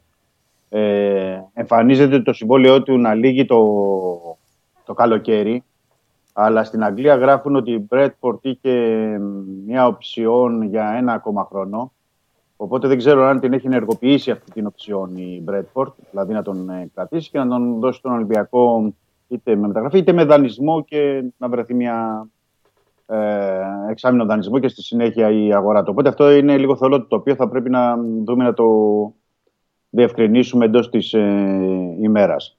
Η ουσία είναι ότι ο Ολυμπιακός ε, φέρνει εξτρέμ, τελικά όπως λέγαμε όλες τις προηγούμενες μέρες. Αυτός θα ήταν ο, το Βεν, είτε ο Χεσέ Ροντρίγκεθ, είτε ο Κανός. Καταλήγει στον ε, Ισπανό. Ο Ισπανός, ο οποίος σε τρεις μέρες κλείνει τα 26. Ε, σε πολύ καλή ηλικία δηλαδή. Πρέπει να πούμε ότι αποτελεί ένα προϊόν της μασία της Μπαρτσελώνα, γιατί εκεί ήταν στις Ακαδημίες της Μπαρτσελώνα πριν η Λίβερπουλ ε, τον πάρει στα 16 του και τον βάλει στην Under 18 ε, των κόκκινων. Ε, έχει μεγάλη θητεία δηλαδή στα αγγλικά γήπεδα. Έχει, παίξει, έχει 250 συμμετοχές τώρα με την Bradford στα αγγλικά γήπεδα. Οπότε με πολλές, ε, πολλά γκολ και assist. Είναι γρήγορος, παίζει ένας παίκτης παίζει πάνω στη γραμμή, αλλά συγκλίνει και στο, στο κέντρο. Είναι ένας παίκτης που χρειάζεται δηλαδή, τα χαρακτηριστικά αυτά που θέλει ο Ολυμπιακός από τον Εκστρέμ. Λοιπόν, τελείωσες; Ε, η αξία του αυτή ε, τώρα να ολοκληρώσω. Ναι, ναι, λίγο, για τον Κανό εννοώ άμα τελείωσες. Γιατί θέλω, να, θέλω ναι. να πω. Ναι, ναι, ναι, πες, πες, πες. Ναι, ναι. Η αξία του αυτή τη στιγμή, θέλω να πω το πω αυτό γιατί ακούγονται πολλά και λέγονται πολλά, είναι στα 12 εκατομμύρια ευρώ. Λέω αυτή τη στιγμή γιατί τώρα τον παίρνει ο Ολυμπιακός, τώρα κοιτάμε τι κάνει ο, ο παίκτης. Τώρα, αν ε, θα βγει, πώς θα βγει στον Ολυμπιακό, τι θα κάνει, αν θα είναι σούπερ ή όχι, αυτό θα φανεί στο, στο χορτάρι. Όπως φαίνεται με το Ρόντι όπως φαίνεται με όλους. Πολύ σωστό το τελευταίο. Λοιπόν, τον έχω δει τον παίκτη. Πολλές φορές έρχεσαι και λες παίκτες και λέω τι είναι αυτός, δεν ξέρω, δεν έχω κάνει. Λοιπόν, έχω άποψη για αυτόν. Ε, δεν έχει καμία σχέση. Ξεκινάω έτσι γιατί μιλάμε για Ολυμπιακό, οπότε για τον Ολυμπιακό θα πω. Δεν θα, δεν θα τον μπλέξω με άλλους. Δεν έχει καμία σχέση με όλα αυτά τα πειράματα τα οποία έκανε η διοίκηση του Ολυμπιακού σε συνεργασία με τους προπονητές και με τους τεχνικούς διευθυντάδες της. Ε, ε, Μπάουλερ, ε, Κορδέλα και έλα να κάνω τους Χάρλεμς του ποδοσφαίρου. Ε, Ντελαφουέντε ε, πιστεύω ότι θα μοιάσω με τον... ε, Πείτε αυτό τον Ισπανό, τον- τον Γούλφς που γυαλίζει. Ο Ισπανός τον Γούλφς που γυαλίζει, μπαίνει γυαλισμένος και του κάνουν πλάι. Ο, ο Τα... Ατάμα, ε; ε ο Τραωρέ δεν είναι. Ο Τραωρέ, ο Τραωρέ. Ναι, μπράβο. Λοιπόν, ε, δεν έχει καμία σχέση. Λοιπόν, ο Ντελαφουέντε ήθελε να. τον είχε ίνδαλμα αυτόν μάλλον. Λοιπόν. Ε, είναι καλύτερος παίκτης από τον Γεωργάρα του Μασούρα. Είναι άλλο στυλ ποδοσφαίρου από τον, Γκάρι- από τον Γκάρι Ροντρίγκες. Είναι ένα, είναι ένα κανονικό ακραίο χαφ που έμαθε μπάλα στην Αγγλία. Συμφωνώ με τον Χριστοφιδέλη στο τελευταίο σκέλος που λέει ότι δεν μπορεί να ξέρει τι θα κάνει γιατί σε αυτές τις περιπτώσεις παίζει πάρα πολύ μεγάλο ρόλο πάρα πολύ μεγάλο ρόλο το πώς θα συνηθίσει ο παίκτης, το πώς θα έχουν και άλλοι παίκτες εμφανιστεί από την Αγγλία σ- σε διάφορες ομάδες και άλλοι χρειάστηκαν διάστημα, άλλοι δεν κατάφεραν καν να, να, να, να αντέξουν και να μπουν σε αυτούς τους ρυθμούς με, με τις κλωτσιές και με όλα αυτά. Το παιδί αυτό θα έρθει ε, και θα μπει κατευθείαν σε μια πολύ δύσκολη εποχή για τον Ολυμπιακό και σε πολύ δύσκολα παιχνίδια. Δεν ξέρω, δεν ξέρω κιόλας πώς θα τον χρησιμοποιήσει ο Μίτσελ. Έρχεται σε μια ομάδα η οποία είναι πάρα πολύ μπερδεμένη. Έρχεται σε μια ομάδα η οποία κάθε τρεις μέρες αλλάζει το σχηματισμό της και αλλάζει το στυλ παιχνιδιού. Έρχεται σε μια ομάδα της οποίας ο κόσμος λατρεύει στο ένα μάτς να τη βλέπει με, με τα δεκάρια της και, στα, και αν δεν μπουν πέντε γκολ λέει γιατί δεν παίζουμε με εξτρέμ και όταν παίζει με εξτρέμ λέει τι είναι αυτή που είναι για εξτρέμ γιατί δεν βάζει μέσα τους παιχταράδες που ξέρουν να κάνουν την μπάλα ό,τι θέλει. Και έρχεται σε μια ομάδα η οποία από τη μέση και μπροστά έχει άφθονους ποδοσφαιριστές, άφθονους να κάνουν την μπάλα πατσαβούρα μέσα σε μικρούς χώρους, αλλά την ίδια ώρα αυτός ο τύπος θα κληθεί να καλύπτει και τα back τα επιθετικά, τα οποία πλέον ο Ολυμπιακός αλλάζει τη μορφή του Δημήτρη μου, έχει δύο back Βραζιλιάνους που παίζουν, παίζουν, παίζουν, παίζουν, ανεβαίνουν και πολλές φορές από τη λαχτάρα τους να δώσουν στο παιχνίδι, ξεχνάνε ότι πίσω ο Ολυμπιακός έχει πέντε ίδια στόπερ, τα οποία μαζί και οι πέντε, δεν θέλω να πω τώρα ότι κάτι γιατί και αυτή την προσπάθεια τους κάνουν, τέλος πάντων, ο Ολυμπιακός έχει θέμα στα στόπερ, μένουν κενά λοιπόν πίσω και συνεπώς θα πρέπει αυτός ο παίκτης να είναι πάρα πολύ επιμελής και στα ανασταλτικά του καθήκοντα. Όλα αυτά, αν και εφόσον πάρει χρόνο και παίξει όσο τον χρησιμοποιήσει ο Μίτσελ. Ε, πλάτιασα, ζητώ συγγνώμη, θα ξαναπάρει το λόγο ο Δημήτρης για τα υπόλοιπα. Απλά σας λέω επειδή τον έχω δει τον ποδοσφαιριστή, είναι ένας κανονικός ποδοσφαιριστής ο οποίος έπαιξε σε πάρα πολύ καλό επίπεδο. Η Λίβερπουλ δεν δίνει φανέλα ούτε στις ακαδημίες της επέκτη. Σε κάτω το 18, άμα δεν μπορεί να πάρει πράγματα από τον ίδιο. Δεν παίρνει από όλους. Ο παίκτης λοιπόν πήγε στην Μπρέτφορντ και έχει παίξει μπάλα. Ως εκεί. Τώρα τα υπόλοιπα στην πίστα, όπως λέω. Πάντως, δεν έχει καμία σχέση όσον αφορά στην υπηρεσία του αθλήματος με όλους αυτούς που έχουν παρελάσει μέχρι τώρα στο συγκεκριμένο πόστο. Εξαιρείται μόνο ο Μάριος Βρουσάη, ο οποίος είναι πάρα πολύ καλός ποδοσφαιριστής και ποτέ κανένας δεν τον άφησε να του πει θα πάρεις μια χρονιά δική σου ρε μάγκα επειδή μου αρέσουν τα κολπάκια σου και επειδή θα κάνεις αυτό. Τέλος πάντων το παιδί αυτό αυτή τη στιγμή είναι γαλλικό κλειδί για τον Ολυμπιακό, είναι πασπαρτού, πάει με όλα. Αυτά κύριε Χριστοφιδέλη, για να ξέρεις και τι παίκτη θα δεις δηλαδή όταν θα πας στο γήπεδο και θα στον εμφανίσει ο, ο Μίτσελ Δεν όταν ξέρω, τον δεν βάλει ξέρω. δηλαδή. Για- Γιατί Αυτά. παρακολουθούμε το αγγλικό ποδόσφαιρο, Αυτά. οπότε γνωρίζουμε. Το θέμα είναι ότι έχει μια ποδοσφαιρική παιδεία ο Κανός, δηλαδή έχει πάρει όλες τις βάσεις από τη Μασία και από τη Λίβερπουλ και γενικά τον, τον, τον αγγλικό τρόπο ποδοσφαίρου. Νομίζω ότι θα τον βοηθήσει και αυτόν, γιατί η ποιότητα του ε, είναι σε υψηλό επίπεδο. Θα τον βοηθήσει ότι θα έχει τριγύρω του παίκτες όπως είναι ο Χάμες, ο Μπιέλ, ο Φορτούνης, ε, όλοι αυτοί δηλαδή που μπορούν από τη μέση και μπροστά να κάνουν την διαφορά. Και είναι και καλός τακτικά, γιατί τον έχουμε δει τον παίκτη και ε, στο, στο να προσφέρει βοήθεια στον μπακ και με τα τρεξίματά του ε, και με τις καλύψεις του, οπότε αυτό θα, θα το δούμε. Και θεωρώ ότι θα είναι και πιο εύκολη η προσαρμογή του λόγω της παρουσίας και των Ισπανών και των Ισπανόφωνων στον ε, Ολυμπιακό και αυτό θα παίξει το ρόλο του. Ε, θα το δούμε. Θα το δούμε. Ναι. Όταν έρθει Ναι. το, το παιδί απόψε να περάσει τι ιατρικές και τα, να υπογράψει το συμβολίο του και να μπει ε, άμεσα.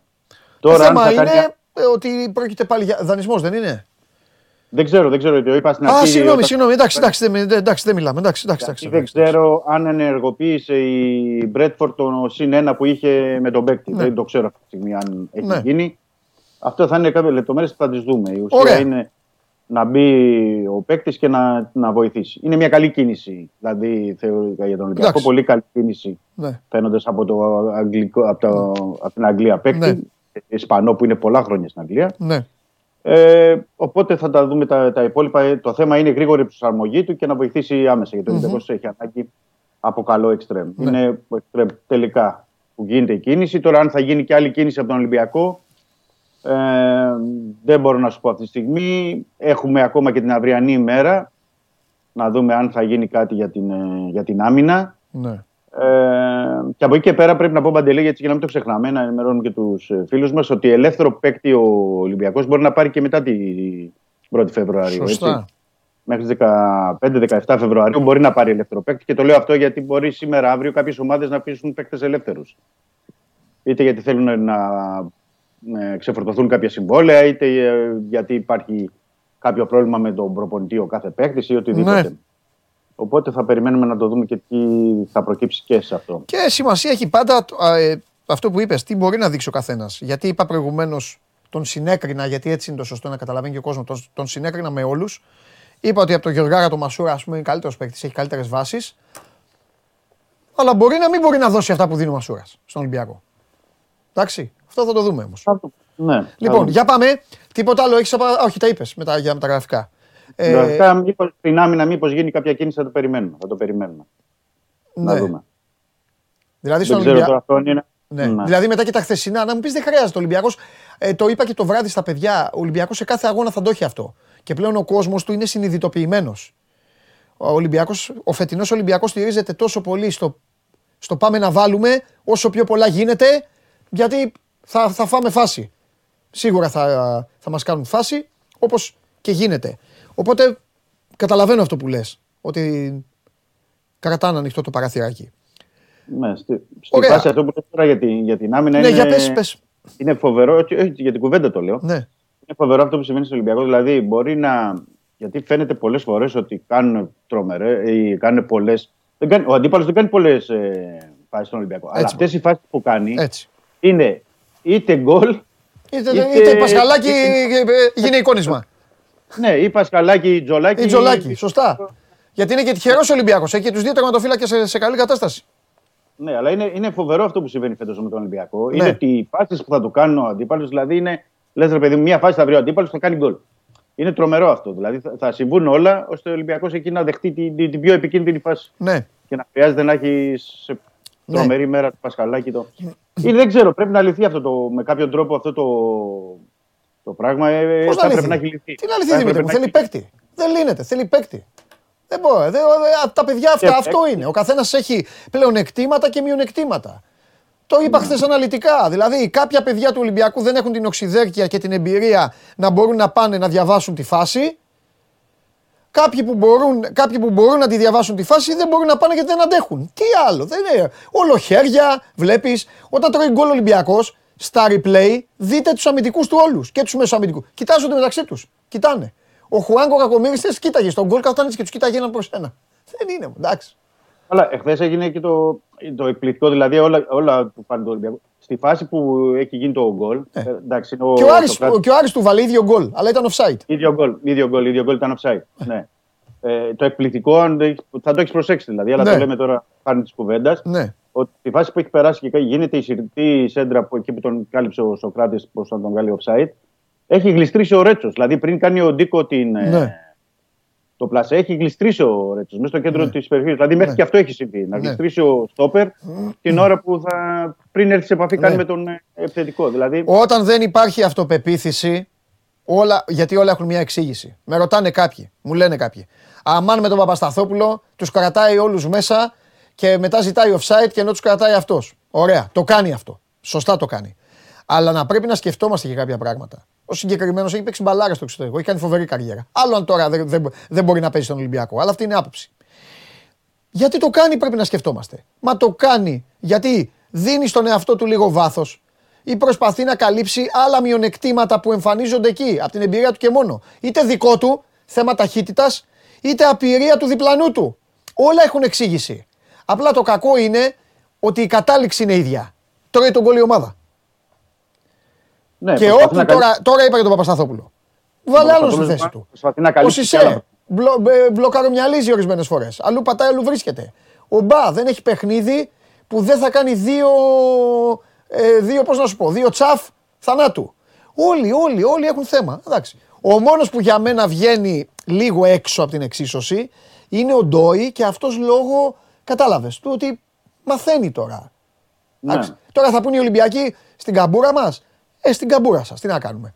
Το θέμα είναι ότι το παιδί μαθαίνει καλά. Είναι καλός μαθητής. Θα παίξει καλή μπάλα Ναι. αυτός. Άμα συνεχίσει να δουλεύει, θα τον έχουμε στην εθνική ομάδα. Θα, θα έχει θέματα. Στην Θετικά. περίπτωση του του Παπασταθόπουλου θεωρώ ότι, για να πω έτσι παραπάνω, νομίζω Ναι. ότι είναι το, έχει και το άγχος του περισσότερο να καλύψει και περισσότερα λάθη ή Ναι, αδυναμίες. ναι, αυτό είπα πριν. Ναι, ναι, μα βέβαια. Μα ξέ- γιατί από όλους από όλους, έχει, τη μεγα- έχει το μεγαλύτερο βαθμό εμπειρίας και αντίληψης. Καταλαβες; Ναι, Ο- ναι, ναι. Δηλαδή, μόνο ο Παπασταθόπουλος, αν μου πεις από όλους, ποιος πιστεύεις ότι ξέρει πού θα πάει η μπάλα; Αυτός ξέρει. Ναι, Αλλά ναι, δεν έχει προλάβαινε. και- Άμα, αν προλάβαινε με το ταλέντο που είχε, ε, δεν θα παίζει τώρα στην Ελλάδα. Αλλά εντάξει, θα είχαμε νικήσει και όλο το χρόνο. Θα είχαμε μείνει όλοι 25. Αυτό ναι, είναι το θέμα. τέλος πάντων, με, κάποιο, με κάποιο τρόπο πρέπει ο Ολυμπιακός να το δει αυτό. Μα αν είχε Ολυμπιακός. Αν είχε, θα έπρεπε- θα έπρεπε να το Δημήτρη, πει. αν ο Ολυμπιακός είχε ένα στόπερ δύναμη, Ναι. θα έπαιζε μαζί του. Θα έπαιζε μαζί με τον Παπασταθόπουλο. Καλυμμένα τα θέματα. Ναι, δεν, ναι, ναι. δεν θα μπορούσε ο Παπασταθόπουλος μαζί με τον Ντόι. Καλυμμένα τα θέματα. Καλυμμένα. Όχι όλα, αλλά τα περισσότερα. Ε. Τώρα τι να κάνουμε. Τέλος πάντων. Η ουσία είναι ότι από το, έτσι για να πούμε και δύο πράγματα Ναι. για το χθεσινό παιχνίδι, ότι ο, αυτό που βέβαια μένει είναι η, η νίκη και οι τρεις ε, βαθμοί, φυσικά γιατί έστρεψε στις νίκες ο Ολυμπιακός στο πρωτάθλημα. Ναι. Είναι ένα θέμα ότι πρέπει να κρατήσει ε, την πολύ καλή απόδοση του Χάμες, ε, εκπληκτικός εχθές ο Ρόντι Νέι, δεν ξέρω, εντάξει, μπορεί να πέρασε σε πολλούς να μην χτύψει το μάτι, αλλά ήταν πολύ, πολύ καλός ο Βραζιλιάνος. Εγώ θεωρώ δηλαδή ότι αν ο Ολυμπιακός έβρισκε ένα Ρόντι Νέι αριστερά, για Καλά, μπορεί να είμαστε- είναι ο άλλος ίδιος, δεν ξέρεις. Ναι, αν βγει, αν βγει, ναι. Απλά Αν να βγει, ξέρεις κάτι με το Ρόντι Νέι, το έχουν καταλάβει όλοι. Να ξέρεις, χτυπάνε τα ανεβάσματά του. ναι. Εντάξει, λογικό είναι. Αλλά αφού Ε, λογικό βγαίνει- είναι. Μα εκεί, βγαίνει- είναι- εκεί το θες και το βγαίνει στόπερ το πάνω κάτω. γρήγορο, το καλό. Ναι, ναι, ναι. πηγαίνει Γιατί και πάνω οι κάτω. άλλοι δύο, οι δύο στα, στο. Τι να, πρωτο, τι να πρωτοσώσουνε, πού να πρωτοπάνε; Ναι. Να πεις ότι καλύπτεις με διαγώνια κάλυψη με το ένα αμυντικό χαφ. Πολλοί προπονητές το κάνουν αυτό. Αλλά άμα του πεις κάλυψε, κάλυψε Χουάνκ με διαγώνια κάλυψη, θα το κάνει αυτός. Αλλά θα τον χάσεις από αλλού. Εντάξει, και τι άλλο να κάνουν. Δηλαδή, Ε. ο Χουάνκ τώρα και ο Μπιλά, δηλαδή, εντάξει. Οι άνθρωποι καλύπτουν που καλύπτουν τόσα πράγματα. Ε, να ζητήσεις και αυτό είναι και too much. Αλλά τέλος πάντων, Ναι. ε, αν ε, λίγο ναι, κάνει και ο Ραμόν αυτό που κάνει ο Ροντινέι, γιατί το λέω με το Ροντινέι με την έννοια ότι έχει την εμπειρία ο Ραμόν, ακόμα είναι Ναι. τσιρικάς και ε, οκ, είναι και διαφορετική Ναι. περίπτωση. Αλλά αν το κάνει, οκ, θα, θα έχει βρει Ναι, ο Ολυμπιακός αυτό που χρειάζεται. Θέλω να πω Ε, κάτι, επειδή εγώ δεν κρύβομαι. Συγγνώμη Δημήτρη, αλλάζω λίγο. Το, Ναι, ναι. αλλα- αλλάζω, στο ματς θα μείνω. Αλλά θέλω ναι. να πω γιατί δέχτηκα τώρα δύο μηνύματα εδώ από φίλους και επειδή εγώ δεν έχω. δεν κρύβομαι. Έγραψα στο κείμενό μου ε, ότι η τριάδα, ε, ότι το ντουέτο Πασχαλάκη ε, Μανδά μαζί με το Βλαχοδήμο πρέπει να είναι η τριάδα της ε, εθνικής ομάδας. Θέλω να πω κάτι. Ε, όταν το γράφα είχα ξεχάσει τον Αθανασιάδη. Ξέχασα τον Αθανασιάδη και ντροπή μου εμένα δηλαδή, γιατί ευτυχώς εδώ που έχω το φανατικό κοινό, που ξέρετε τι τραβάει ο Αρναούτογλου και ο Στάνκοβιτς και πόσο υπέρ του Αθανασιάδη είμαι. Ε, απλά δεν τον βγάζω τον Αθανασιάδη απ' έξω. Τον εκτιμώ πάρα πολύ και τον γουστάρω πάρα πολύ σαν τερματοφύλακα αυτό το παιδί. Απλά ξέρετε τι γίνεται. Θα σας πω από τι έχω επηρεαστεί. Αφήστε τον Αθανασιάδη έξω και τον Πασχαλάκη έξω και τον Βλαχοδήμο έξω. Αυτό το παιδί ο Μανδάς, δεν ξέρω αν τα θυμάται ο Χρυστοφιδέλης, προσπαθούσε με νύχια και με δόντια να κάνει καριέρα στον Ατρόμητο. Στον Ατρόμητο λες, εντάξει. Και μικρός, Προσπαθούσε με πολύ νύχια μικρός. και με δόντια να κάνει καριέρα στον Ατρόμητο. Πριν από δύο-τρία χρόνια από ό,τι ήταν ρε Δημήτρη, τρώει μια φάβα στο ΆΚΑ με την ΑΕΚ Τον θυμάμαι, τον θυμάμαι. και του κρεμάσανε οι Ελληνάρες τόσα πολλά κουδούνια. Το τι του γράφαν όλοι, ανάλογα με τι ομάδα υποστηρίζει ο καθένας, τι του κάναν του παιδιού, πώς του αλλάξαν έτσι τα φώτα. Δεν κατάφερε να στεριώσει τον Ατρόμητο, μεγάλο λάθος αυτό το, των φίλων μου εκεί στον Δεν Ατρόμητο. ξέρω Δι- γιατί. Δικαίωμά δεν τους. ξέρω γιατί τον- Και Ναι, έχει δεν πάει ξέρω γιατί. φέτος, έχει πάει φέτος στον Όφη και το παιδί είναι συγκλονιστικό ασταμάτητα. Κάνει πρωταθληματάρα. Το παιδί αυτό θα φύγει να πάει να παίξει σε μια ομάδα. Συγγνώμη από τον Όφη, να πάει να παίξει σε μια ομάδα στο εξωτερικό. Λοιπόν, και ήθελα πάρα πολύ αυτός να πάει καλά για όλους αυτούς τους λόγους και για όσα τράβηξε. Θυμίζει λίγο η περίπτωσή του τον Καρνέζη, θυμάσαι ρε σκηνοθέτη, που είχε φάει ένα γκολ από τη σέντρα και τότε είχαν βγει όλοι οι Δημήτρη να του πούνε τελειώστε την καριέρα. Α, γιατί αυτή είναι η Ελλάδα. Λοιπόν, αυτά. Αλλά τον Αθανασιάδη, εγώ θα είμαι ο τελευταίος που θα τον ξεχάσει. Να ξέρετε, γιατί εγώ στηρίζω όλους αυτούς που έχουν βασανιστεί. Και ο Αθανασιάδης, ξέρετε και αυτός τι έχει περάσει στην καριέρα του. Μέχρι να φτάσει να διεκδικεί πρωτάθλημα το παιδί αυτό που πήγε από τον Πανιόνιο στον Πανθρακικό και από τον Πανθρακικό πήγε όπου αλλού πήγε για να φτάσει στην ΑΕΚ και να τον βγάλουν πνίχτη και να, πάει στη, να πρέ- πρέπει να παίξει Champions League για να πάρει αυτοπεποίθηση και να κάνει αυτά που κάνει. Αυτά Εντάξει, ήθελα να πω για τα η- χρώσταγα. Και η ζωή, Εντάξει. και η ζωή τώρα με το Πάμε. φύλακα είναι και ακόμα πιο δύσκολη παντελή. Ναι.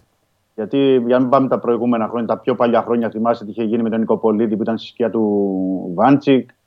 Δηλαδή στο, στον goalkeeper είναι ακόμα πιο δύσκολο. Θέλω να πω τώρα, γιατί είπες για αυτά τα παιδιά και σωστά το λέει για το Μαρδά, γιατί κάνει πολύ καλό πρωτάθλημα Ναι, το ναι, παιδί. ναι, και- ναι. Και είναι και σε μια ομάδα που δεν έχει την, την, την προβολή που θα έχει αν ήταν σε ποια- κάποια μεγάλη ομάδα. Ε, βέβαια.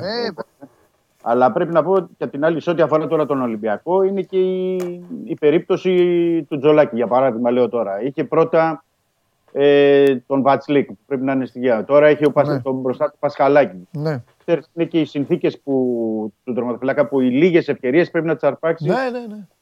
Δεν μπορεί να κάνεις και πολλά πράγματα. Μια που είμαστε στο παιχνίδι και είπαμε για το Χάμες και το Ροντινέι.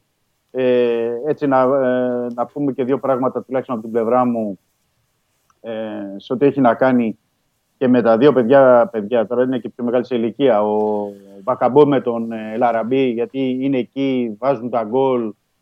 Ε, έχουμε πει ότι κάποια στιγμή θα πρέπει να κάνω και ένα θέμα με τον Μπακαμπό, γιατί έχει 9 γκολ στο πρωτάθλημα και πε- έχει περνάει λες και δεν έχει κάνει κάτι. Ε, πες τα αυτά για τον Μπακαμπού, το φίλο μου. Ναι. Είμαι ο, και είναι και οι ο δύο, πρώτος και που οι δύο διάγνωσε την τέτοια την Μπακαμπού γίγαντα. Εκτελεί, Ναι, εντάξει, εκτελεί μπορεί- κατευθείαν, ε, είδες πλέον. Το έχει αλλάξει το Ναι, στυλ, ναι. το έχω πει. Απλά ξέρεις τι γίνεται στο, στον Μπακαμπού. Να σου πω τι γίνεται και τον. ε, είναι ότι είναι μέσα στις φάσεις όλες Ναι. και ότι πολλές φορές κάνει εύκολα γκολ Ε, εντάξει. που φαίνεται, ξέρεις, έχεις χάσει αυτά τα γκολ και δεν έχεις βάλει Ωραία, γκολ. Δεν πειράζει. Αλλά είναι Ας είναι ο ένας παίκτης της φάσης. Ναι, ναι, αυτό λέω. Αλλά είναι ένας παίκτης που δεν πρέπει... έχει 9 γκολ στο πρωτάθλημα, παιδιά. Δηλαδή, Ναι. αν είχε άλλος 9 γκολ στο πρωτάθλημα αυτή τη στιγμή, θα έλεγανε. πω, τι- Το τι λέω σκορ. εγώ εδώ και συμφωνούν ότι ομάδα και να είναι εδώ στην εκπομπή είναι Ταλιμπάν. Είναι αδικημένος ο Μπακαμπού τώρα. Τον τελευταίο μήνα έχει περάσει τα ψηλά. Εντάξει, άστο. Έχει περάσει τα ψηλά. Έχει όχι. περάσει τα ψηλά. Ο Αμπακαμπού έχει Και αδικηθεί. ο- Έχει αδικηθεί. Ε, ε, λέμε περισσότερα για παίκτες και άλλων ομάδων και του ίδιου του Ολυμπιακού. Ναι. Και ο Μπακαμπού έχει κάνει περισσότερα. Ναι, ναι, ναι. Και η ίδια. τώρα ανα- Τέλος αναφέρομαι στον πάντων. Ολυμπιακό, γιατί- Καλά κάνεις και το ξαναλέ. Μπράβο. Λοιπόν, Ναι. θα σου κάνω τη μεγάλη ερώτηση μόνο και μόνο επειδή την κάνουν και πολλοί, αλλά θα στην έκανα Ναι. και να μην έστελναν. Μαρσέλο, τι γίνεται; Πάντα σε ρωτάω. Κάθε. Ναι. Πού είναι ο Μαρσέλο- γίγαντας; Θα- θα- Εδώ είναι ο Μαρσέλο. Δεν Α. είναι... Αλλά καταλαβαίνω γιατί το ρωτάνε οι φίλοι, γιατί προφανώς αναφέρονται στα unfollow εκεί στα social media. Τι εννοείς; Πω κάτσε, εγώ δεν τα ξέρω αυτά. Ε, έβγαλε αποστολή ο Μίτσελ, για να σου το πω έτσι εν τάχει. Ναι. Έβγαλε αποστολή για το παιχνίδι με, το, με τον ΟΦΗ. Οκ. Τον είχε εκτός πάλι ο Μαρσέλο, όπως ήταν και την προηγούμενη με το. Ε, οπότε έγινε μια κινητοποίηση γιατί είναι ο Μαρσέλο εκτός κτλ. Ψάχναμε κι εμείς, δεν είχε κάποιο τραυματισμό, δεν είχε τίποτα. Ε, εντάξει, ρε παιδιά, coach decision. Ε, Ωραία, κάποιες απόφαση το- προπονητή. Ε, κάποιες ώρες αργότερα έγινε ένας μικρός χαμός στα social media από φίλους του Ολυμπιακού, γενικά φίλους ο φιλάθλους, γιατί ο Μαρσέλο έκανε unfollow τον Ολυμπιακό στο Instagram, στο Twitter. Α, έλα μου κτλ. αυτό εννοείς. Εντάξει. ε, Ναι. Ε, εντάξει. εντάξει. Τι έκανα. Θα Α, περιμένουμε να δούμε. Θα πρέπει να περιμένουμε τώρα και, και να δούμε αν υπάρχει ένα ανοιχτό ζήτημα. Μα τι γιατί- να δούμε, δεν τα καταλαβαίνω αυτά στην Ελλάδα. Χίλια συγγνώμη, πείτε με ότι εγώ είμαι στον καιρό του Κολοκοτρώνη. Δηλαδή, ο Μαρσέλο που έχει παίξει μπαλάρα, που είναι από τους παίκτες στην ιστορία του βραζιλιάνικου ποδοσφαίρου, στη Real Madrid και όλα αυτά, Δηλαδή τώρα τι κάνουμε θέμα ότι εκφράζει τη δυσαρέσκειά του πατώντας το κουμπάκι και κάνει unfollow την ομάδα και. Εντάξει. Στη σημερινή εποχή, Παντελή, καταλαβαίνεις ότι είναι. Εντάξει, οκ. Όλα, όλα, όλα έχουν ένα σημείο και όλα Εντάξει, έχουν ένα εντάξει. ρόλο. Και πόσο μάλλον όταν είναι Μαρσέλο. Αλλά Εντάξει, εντάξει. η ουσία, η ουσία είναι ότι πρέπει να δούμε και τι γίνεται με τον Μαρσέλο. μμ. Γιατί ήταν και στα δύο παιχνίδια με τον, ε, και με τον Άρη και με τον ε, Όφη. Τι, Ναι. τι θέλει να κάνει ο Μίτσελ. Γιατί αν τον έχεις εκτός αποστολής, όταν έχεις πάρει 23 παίκτες εντός έδρας παιχνίδι στο Καραϊσκάκι με τον Όφη, Ναι. Είναι ζήτημα αυτό. Δηλαδή, να, πότε θα τον χρησι- Ωραία, πότε και θα γιατί τον- δεν λέμε ρε παιδιά, δηλαδή, ε, ρε γάμο το μου, ε, βγαίνω εγώ πάντα ο κακός όλων των ομάδων, αλλά δεν πειράζει. Και γιατί δεν λέμε ρε παιδί μου, δεν τον υπολογίζει ο προπονητής. Πιστεύει ο προπονητής ότι δεν μπορεί να τον βοηθήσει. Τελειώνει η συζήτηση. Ο προπονητής είναι, γι' αυτό είναι προπονητής και αποφασίζει. Ε, μα όλους έτσι δεν γίνεται. Μία- η μία απόφαση είναι Όταν τα αυτή, κάνει ο αλλά- Μαρτίνς, αυτό δεν λέγατε. Εσύ έβγαινε και έλεγες. Ο Μαρτίνς, τέλος. Θέλει αυτόν. Δεν θέλει αυτόν. Ε, τότε ο Μίτσελ, ο, ο, ο Μίτσελ δεν έχει να το κάνει αυτός. Αν θέλει και να μην τον υπολογίζει, Ναι. μπο- μπορεί να βγει και να το πει Μα γιατί κάλλιστα πρέπει ή να το πει, ρε παιδί- παιδί μου; Ε, ρε παιδί, εγώ εδώ, ε, εδώ είναι λίγο εμένα η ενστάσή μου. Ο Μίτσελ είναι ο προπονητής. Ναι.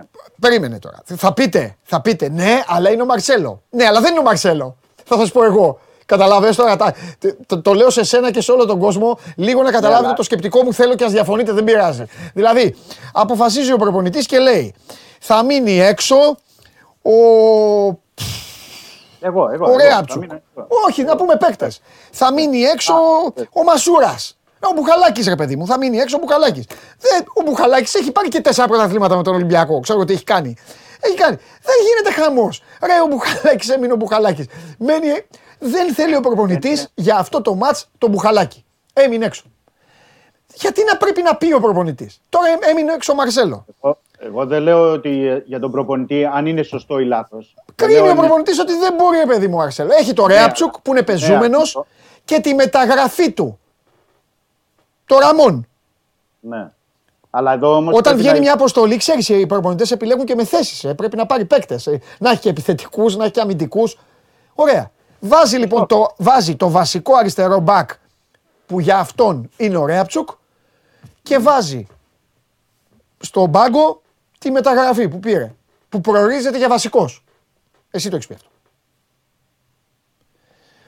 το Και θέμα αφήνει είναι- έξω τον Μαρσέλο. Ωραία, έμεινε έξω. Ρε παιδί μου, δεν το λέω για να τον υποστηρίζω το Μίτσελ, αλλά προς Θεού ρε παιδιά. Θέλετε δηλαδή ο Μίτσελ να ανακοινώνει δε, η κοσάδα και να λέει. Λοιπόν, παιδιά, η κοσάδα είναι αυτή. Α, να σας πω και κάτι. Αφήνω έξω τον Μαρσέλο γιατί αυτό και αυτό και αυτό και αυτό. Όχι, ρε φίλε, δεν έχει, δι- δεν έχει υποχρέωση να το κάνει. Εγώ το είπα με την έννοια, να σου πω για να το ξεκαθαρίσω. Το λέω με την έννοια ότι λες: Έλα, στην OK, πρώτη άφησε, τώρα. άφησε, Προσεκτική. άφησε έξω τον Ντε Λα Φουέντε. Αλλά Πέσαμε αυτά. οκ, είναι Ναι. ο Ντε Λα Φουέντε και δεν ε, τρέχει κάτι. Όταν όμως έχεις τον Μαρσέλο, ε, θα πρέπει ε, να, να πάρεις και μια απόφαση. Δηλαδή, έχει ένα παίκτη, δεν θέλω να πω τώρα τι, τα χρήματα που παίρνει, εντάξει, είναι υψηλό το συμβόλαιό του. Δε- δεν μπορεί να τον έχεις τον Μαρσέλο είτε εκτός αποστολής μόνιμα, είτε μία στο τόσο. ή πρέπει να αποφασίσει αν του κάνει δεν του κάνει. Δημήτρη μου, Δηλαδή, αυτό όμως είναι και θέμα διοίκησης. Δεν είναι μόνο προπονητή. Ο Όλο, Ολυμπιακός όλο. από το καλοκαίρι Δεν έχουμε λέω. συμφωνήσει ότι έχει κάνει λίγο πράγματα ε, μπερδεμένα. Ναι. δεν Εγώ μιλάμε το τα ανέφερα ίδια. τώρα Επειδή, επειδή μας ρώτησαν οι φίλοι μας τώρα για το Ναι, ρε Μαρσέλο, παιδί μου, για το- κουβέντα κάνουμε. Εννοείται, Ναι. κουβέντα κάνουμε. Αλλά εγώ βάζω, βάζω Αλλά εγώ ξέ- πάντα κάνω αυτό, βάζω τον εαυτό μου στη θέση του. Δηλαδή, εγώ τώρα βάζω τον εαυτό μου στη θέση του Μίτσελ. Ε, θα ανακοινώνω μια εικοσάδα. Δεν θα κάθομαι, ρε παιδάκι μου, να απολογούμε τώρα. Δεν απολογούνται οι προπονητές. Απολογεί τον Κλοπ, άμα πα- πα- βγάλει έξω το Χέντερσον από την εικοσάδα. Απολογεί τον Γκουαρδιόλα, άμα βγάλει τον το Ντεμπρόινε. Λέω και πεκταράδε εγώ. Δεν, λέω, τι να κάνουμε τώρα. Ε, ναι, αλλά θα πρέπει, λέω για στην παρήβηση τη Σεζερμέν, λέω για παράδειγμα, Ναι. αν έχεις μόνιμα εκτός το Μέση, ε, κάποια στιγμή θα, θα ερωτηθεί και ο Stop. προπονητής γιατί έχει εκτός το Μέση. Στοπ. Ναι. είναι ο Μέση, ε, είναι ο Μαρσέλο στην κατάσταση που είναι ο Μέση για την Paris Saint-Germain. Δηλαδή Εντάξει, είναι, έφερα- είναι ανέφερα υπεραπαραίτητος ο Μαρσέλο, πιστεύεις; Πιστεύεις ότι ο Μαρ... Πρώτα απ' όλα, επειδή δεν κολλάς, κάνεις χρόνια το ρεπορτάζ όταν ακόμα αυτή ήταν αγέννητη. Ο, ο Μαρσέλο είναι για να ξεκινάει στον Ολυμπιακό, κατά τη γνώμη σου; Για να ξεκινάει. Για να ξεκινάει όχι- δεκάδα. Τώρα για πάει να στην Τούμπα. ξεκινάει, Όχι. Περίμενε, βρε, εδώ. Πας στην Τούμπα, ξεκινάς με Μαρσέλο; όχι. Ωραία, όχι. Είναι το Αλλά μάτς. αυτό, α- είναι- άλλο δεν ξεκινάς, άλλο, άλλο, άλλο αν είναι στο, στην 15-16, άλλο αν είναι Ωραία, στο εσύ rotation, δηλαδή θα του άλλο- δίνεις θέση, θες να πεις. Θα έβγαζε έξω όμως κάποιον. Που είναι, Όχι. που είναι πιο Εγώ- πεζούμενος ενδεχομένως. Εγώ, θα- εγώ, ε, για παράδειγμα, ε, λέω προσωπική άποψη τώρα. Ναι. ε, Για το παιχνίδι με τον ε, Όφη, επειδή είναι στη, στο Καραϊσκάκης, επειδή είναι στον Πειραιά, δεν υπάρχει λόγος δηλαδή ούτε ταξίδια να έχει, ούτε ε, ξενοδοχεία, ούτε τίποτα. Θα τον είχα στην 23. Και θα βλέπα την ημέρα του αγώνα αν μπορώ να το χρησιμοποιήσω ή δεν μπορώ να το Ή χρησιμοποιήσω. θα του λέγες, ή θα Ε, του λέγες ε, εκτός αποστολής. Εκεί, εντάξει, ξε, το- εκεί ξέρεις, θα έλεγες. Ότι κα- κα- κάνει καψόνια στο Μαρσέλο. Ε, όχι μόνο. Δεν, Ε, δεν είναι πιο δηλαδή, τίμιος που τον αφήνει και Ω, κάθεται σπίτι του. ας- Και τον Να σου πω αφήνει. για παράδειγμα, δηλαδή με τη, ο Μίτσελ με τον Άρη που άφησε εκτός εκτός Κοσάτα γιατί είχε πάρει στη Θεσσαλονίκη πήρε τον Πασκαλάκη το φορτούνι. Μπράβο. Είπα, είπαν τίποτα αυτοί. Τους άφησε, όχι, Δεν λέω. ασχολήθηκε τους κανείς. άφησε- Ε, Τους άφησε εκτός αυτοί δεν έχουν Κοσάτας. ψυχή. Ναι, εντάξει, τι να κάνουμε. Ναι, ναι. Αλλά δεν είπε κανείς ότι τους έκανε καψόνι. Αυτό θέλω να πω. Δεν θα του έκανε καψόνι του. Ναι, ρε παιδί μου, αλλά. Α, α, τώρα δεν είναι ο Μαρτσέλο. Γιατί μου συγκρίνεις; Αυτοί οι δύο είναι πεζούμενοι. Παίζουν έτσι κι αλλιώς. Δεν θα το λέγε κανένας. Ναι, αυτό ο λέω, Μαρτσέλο. αυτό λέω, δεν είναι- Ναι, αλλά στο, Μα- αυτό λέω, στο δεν Μαρτσέλο όμως ήταν- θα το δεν λέγανε. ήταν- Στο Μαρτσέλο θα το λέγανε γιατί δεν, πει- γιατί δεν είναι πεζούμενος. Και θα λέγανε τι τον παίρνεις και του κάνεις καψόνι. Μα εκεί θα το έλεγα κι εγώ. Εγώ θεωρώ τίμιο αυτό που του κάνει ο Μίτσελ. Που από τον, να- από τον, από το να τον πετάξει έξω από την 23 τον αφήνει Ναι. έξω από την, ε, από, τη, από την προηγούμενη μέρα, ξέρω εγώ από Δεν θα πότε. διαφωνήσω σε αυτό. Απλά λέω ότι αν τον αφήνει μόνιμα εκτός, αν θα τον αφήνει μόνιμα εκτός το Μαρσέλο, πρέπει από εκεί και πέρα να ληφθεί και μια απόφαση ή να, να πάει κάπου αλλού να παίξει. Καλά, αυτό είναι θέμα σου, είπα. θε- Όχι. Παιδί μου, αυτό είναι και οικονομικό θέμα, είναι και Εγώ, διοίκησης. αυτό- Δεν είναι μόνο του προπονητή. εγώ αυτό- Με αυτή την έννοια το λέω. Δηλαδή, μπορεί να έχεις τον Μαρσέλο τώρα για το υπόλοιπο της σεζόν και τον έχεις μόνιμα εκτός αποστολής. Ναι. Δεν είναι ένα ζήτημα. Δηλαδή, το υπόλοιπο της να το έχει. Εγώ πάντως αυτό που είπες και το έχουν βάλει από κάτω οι κύριοι για σούπερ, εγώ να ξέρεις διαφωνώ. Το ότι ο Μίτσελ πρέπει να αποφασίσει αν του κάνει ο Μαρτσέλο. Ο Μίτσελ έχει να αποφασίσει, συγγνώμη που θα το πω, έχει να αποφασίσει για πολύ πιο σοβαρά πράγματα αυτή τη στιγμή. Ο Μίτσελ έχει να αποφασίσει και πάω και σε αυτό και σε αφήνω. Έχει να αποφασίσει για το πώς θα παίξει μπάλα ο Ολυμπιακός. Εννοώ τι φιλοσοφία θα ακολουθήσει ο Ολυμπιακός. Καλά, αυτό είναι το, αυτό είναι το πρώτο. Α, γεια σου. Τώρα το αν αποφασίσει αν θα του κάνει ο Μαρσέλο και αυτά είναι για σένα και για Όχι τον αν Ντενή του και τον κάνει. Ματίκα έξω που το έχουν πάρει και το έχουν κάνει σημαία. Αυτό δεν υπάρχει όχι, να αν του ξέρει. κάνει. όχι αν του κάνει. Εγώ Αν ξεκαθαρίζω τι- τη θέση μου. Ποια, ποια θα είναι η διαχείριση, όχι αν του κάνει. Ο Ολυμπιακός έχει άλλους 26 νοματέους, 27 πόσοι είναι. Με δεν την είναι ίδια όλοι. λογική ο Μίτσελ πρέπει να τους Δεν προσέχει είναι όλους. όλοι. Τι να κάνουμε. Ε, εντάξει, είπαμε. Δεν θα τα βάλουν και άλλα με τον προπονητή. Μα η- Μα η δουλειά του είναι αυτή. Για να Ε, εντάξει, η αποφασίσει. δουλειά Για του είναι αυτή. Για, όλους- για όλους πρέπει να αποφασίσει. Ναι, η δουλειά του είναι αυτή. Αλλά αυτή τη στιγμή ο Ολυμπιακός, συγγνώμη που θα το πω, αλλά έτσι είναι. Είναι αδίστακτος ο χρόνος. Εδώ το είπα προηγουμένως και για τον Παπασταθόπουλο. Που τουλάχιστον ο Παπασταθόπουλος είναι και πεζούμενος. Ο Μαρσέλο δεν είναι. Ε, δεν μπορεί τώρα ο Ολυμπιακός να ασχολείται εφόσον ο παίκτης δεν έχει τις ανάσες. Γιατί με την μπάλα είναι πάρα πολύ καλός. Αλλά το ξαναλέω. Ο Ολυμπιακός αγόρι μου έχει να παίξει την Κυριακή στην Τούμπα και την Τετάρτη στην OPAP Arena. Και τώρα εδώ έρχεσαι όποιος εσύ, μην το πάρεις προσωπικά. Εδώ με τους άλλους απ' έξω να λέμε ότι ο Μίτσελ πρέπει να αποφασίσει τι θα κάνει με τον Μαρσέλο. Ο Μίτσελ πρέπει να αποφασίσει πώς θα παίξει την Τούμπα. Ήταν Αυτό η λέω εγώ. ερώτηση για τον Μαρσέλο και σε αυτό απαντήσαμε. Αν Ναι. δεν είχε ειπωθεί η ερώτηση, δεν θα ε, Τέλος πάντων. ασχολιόμαστε. Οκ. Το θέμα είναι ότι ο Μίτσελ πρέπει να αποφασίζει για όλους. Δεν είναι μόνο Ναι. για τον Μαρσέλο. Πρέπει να Λοιπόν, αποφασίζει για τον Σαμασέκου, πρέπει να αποφασίζει ε, για οποιονδήποτε άλλον. για Ε, όλους λέω- έχει ο Ολυμπιακός για έχει πολλά μικρά ερωτήματα. Το Πολλά λέω. μικρά. Ακόμη Πέρα και ο- από- πέρα να σου πω από κάτι για το Χάμες. Πέρα από το αγωνιστικό. Ο πρέπει να Χάμες είναι αποφασίσει- καλός. Ε, βέβαια είναι καλός. Δεν είναι; Ναι, ναι. Δεν δίνει ό,τι μπορεί. Ναι, Ωραία. βέβαια. ξέρεις ότι έκατσα και παρατήρησα από ένα σημείο και μετά γιατί ήθελα να το δω αυτό. Έκατσα και παρατήρησα ότι στα περισσότερα παιχνίδια μετά το 70 ο Χάμες 10 μέτρα πίσω δεν κάνει. Ε, γίνεται αλλαγή. Αν δεις τα περισσότερα παιχνίδια, γίνεται αλλαγή. Μπράβο. αυτό το χρόνο. Γύρω στο 70. Κάποιες, φο- εκεί. Εκεί το καταλαβαίνει λοιπόν ο Μίτσελ και το κάνει. Αυτά είναι. είναι υπάρχουν πράγματα τα οποία λοιπόν ο προπονητής όλα αυτά, σαν παράδειγμα σας το έφερα. Πρέπει να κάτσει να ασχοληθεί με αυτά. Ε, βέβαια, αυτή είναι η δουλειά του. Ε, Ποιος με θα αυτό είναι βέβαια. τώρα το αριστερό μπακ του Ολυμπιακού; Σου λέω εγώ τώρα. Περίμενε. Θα σου πω άλλο. Ποιος θα είναι το αριστερό μπακ του Ολυμπιακού στην OPAP Arena; Δεν σου βάζω τούμπα. Ποιος θα είναι; Αυτή τη στιγμή δεν μπορώ να σου πω, ε, ας πω για έναν λόγο που δεν μπορώ να σου πω. Γιατί Όχι. δεν ξέρω Καλά αν κάνεις και δεν σήμερα, μπορείς. αύριο, αν σήμερα αύριο πουληθεί ο Ρέαμπτσιουκ. Πού να ξέρω. Δηλαδή, αν έρθει μια πρόταση και φύγει ο Ρέαμπτσιουκ, Ωραία, αν δεν πουληθεί ο Ρέαμπτσιουκ. Ωραία. θα μιλήσουμε Α, διαφορετικά. Οπότε μου λες ο Ρέαμπτσιουκ θα είναι. Αυτό μου είπες τώρα. Αυτή τη στιγμή αφού αυτόν βάζει βασικό. Εντάξει. ο Μίτσελ. Τι να, να πω. Ναι, εγώ αλλά άλλο. ο άλλο ο άλλος θα Μίτσελ, είναι το πιο, πιο πεζούμενος, πιο έτοιμος. Ε, ναι, αλλά το θέμα είναι ποιον βάζει ο προπονητής, όχι εγώ. εντάξει, οκ. Ωραία. Γιατί, γιατί και πριν λέγαμε ότι βάζει ξέρω εγώ, τον ε, Βρουσάη, αλλά λέγαμε ότι θα παίξει ο Ροντινέι.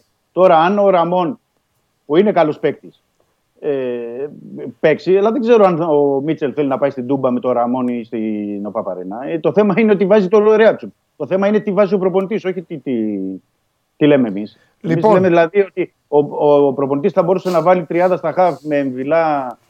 Ε, Σαμασέκου, Χουάνκ και Χουάνκ. Σαμασέκου. Ναι. Ναι. αλλά βάζει, όπως βλέπεις, συνεχίζει και βάζει δύο. Δεν βάζει τρία. Ναι. Οπότε Ωραία. δεν μπορούμε να κάνουμε θεωρητική κουβέντα. Ναι. Εκεί πρέπει να κάνουμε πρακτική. Όπως βάζει βασικό τον Μπακαμπού και αλλαγή τον Ναι. ναι. Λαραμπή. Θα πω, εδώ θα πω κάτι Παραδείγματος- άλλο γιατί μου έχουν στείλει κάτι μηνύματα. Πες για Μπιέλ. Ε, Όπως πάντα, δεν θα, δεν, δεν θα σας κάνω το χατήρι, με- να με συγχωρέσετε. Ε, καλ, ε, να χαίρεστε που ο Μπιέλ τα έχασε τα γκολ. Όσο και αν ακούγεται παράξενο αυτό. Που ήταν στις φάσεις. Γιατί άλλες φορ- άλλη φορά μπορεί να τα βάλει τα γκολ. Σημασία έχει ο παίκτης να είναι εκεί που πρέπει. Ε, τι άλλο, τέλος πάντων, ε, για, ε, ε, δεν έχουμε να πούμε κάτι άλλο για χθες. Ο Ολυμπιακός ήταν πολύ πνικτικός απέναντι στον Όφη. Αντιμετώπισε τον Όφη καλύτερα από τις προηγούμενες ομάδες που δεν τον κέρδισαν τον Όφη. Ε, την ώρα που έβαλε το γκολ ο Ελ Αραμπί, αν, αν πρόσεξες Δημήτρη, του είχε κυριολεκτικά αλλάξει τα φώτα. Τον είχε στραγγαλίσει. Του κάνει 21 Ναι. τελικές. Αλλά, Ναι, ναι. αλλά πίσω Τώρα που είπες Ελ Αραμπί, Ναι. θα του δώσουμε και ένα πόντο. δώσε. Και καλά έκανες και το ανέφερες, γιατί πρέπει να πω ότι ο Ελ Αραμπί στα δύο τελευταία παιχνίδια έχει μπει. Οκ, δεν είναι ο Ναι. Ελ Αραμπί των προηγούμενων χρόνων. Αλλά στα δύο τελευταία παιχνίδια μπήκε με τον Άρη ε, στο 71-72. Κάνει τον γκολ της νίκης. Έλα, στείλτε του, σου λένε. Επί Α, του Άρη. Ναι. Επί του Άρη στην ε, Ευαγγέλη. Θεσσαλονίκη. Ναι. Και, και, χθες, και χθες μπαίνει στο 76 και μετά από 90 δευτερόλεπτα Ναι. Δίνει το γκολ της ε, νίκης. Οπότε Ναι. πρέπει να το Ναι. πιστώσουμε και αυτό και το Ελαραμπή, γιατί παίζει τέταρτα 20 λεπτά, κάνει γκολ, είναι εκεί που πρέπει. Οπότε και αυτός να πάρει τα credit που του αναλογούν, για να μην το ξεχνάμε και αυτό. Ωραία. Και για τον Μπιέλ, οκ, Ωραία. καταλα... καταλαβαίνω τους φίλους με ποια έννοια το λένε, αν υποθέτω σωστά, ότι ήταν στις πολλές φάσεις γιατί του- ο Μπιέλ έχει βγάλει ο Μανδά τουλάχιστον 5-6 σουτ του, του Μπιέλ. Μμμ. Ε, αυτό πιστώνεται στο Μανδά φυσικά για τις αποκρούσεις, έτσι. Απλά θεωρώ ότι οι φίλοι λένε ότι θα μπορούσε να έχει πλασάρει σε κάποιες από τις γωνίες, αλλά οκ, έτσι είναι στο, στο ποδόσφαιρο, δεν μπορείς πάντα. Το, το θέμα είναι με τον Μπιέλ να είναι στις φάσεις και πιστεύω σε κάποια άλλα από τα παιχνίδια που έρχονται θα μπορέσει να κάνει τα γκολ που πρέπει. Φιλιά. Φιλιά. Καλό μεσημέρι. Bye bye bye bye. Λοιπόν. Το εμφανιστήκανε. Τους χρονομέτρες μην μου τους τρώτε, τους θέλω.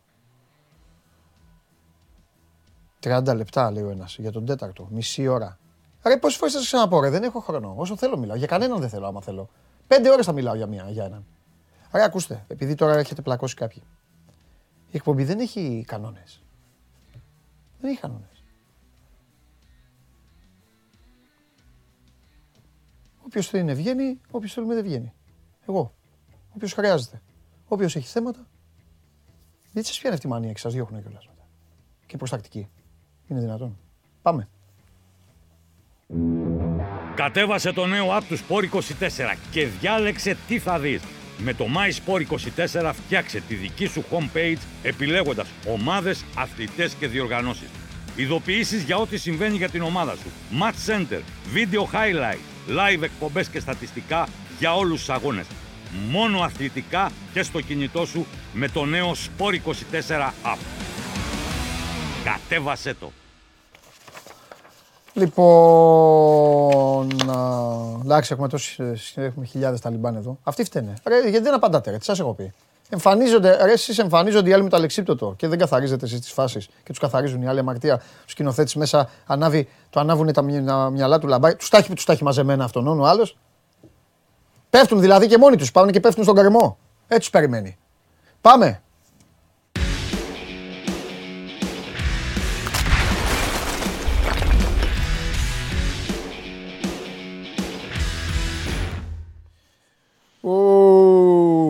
Να τα τα παιδιά.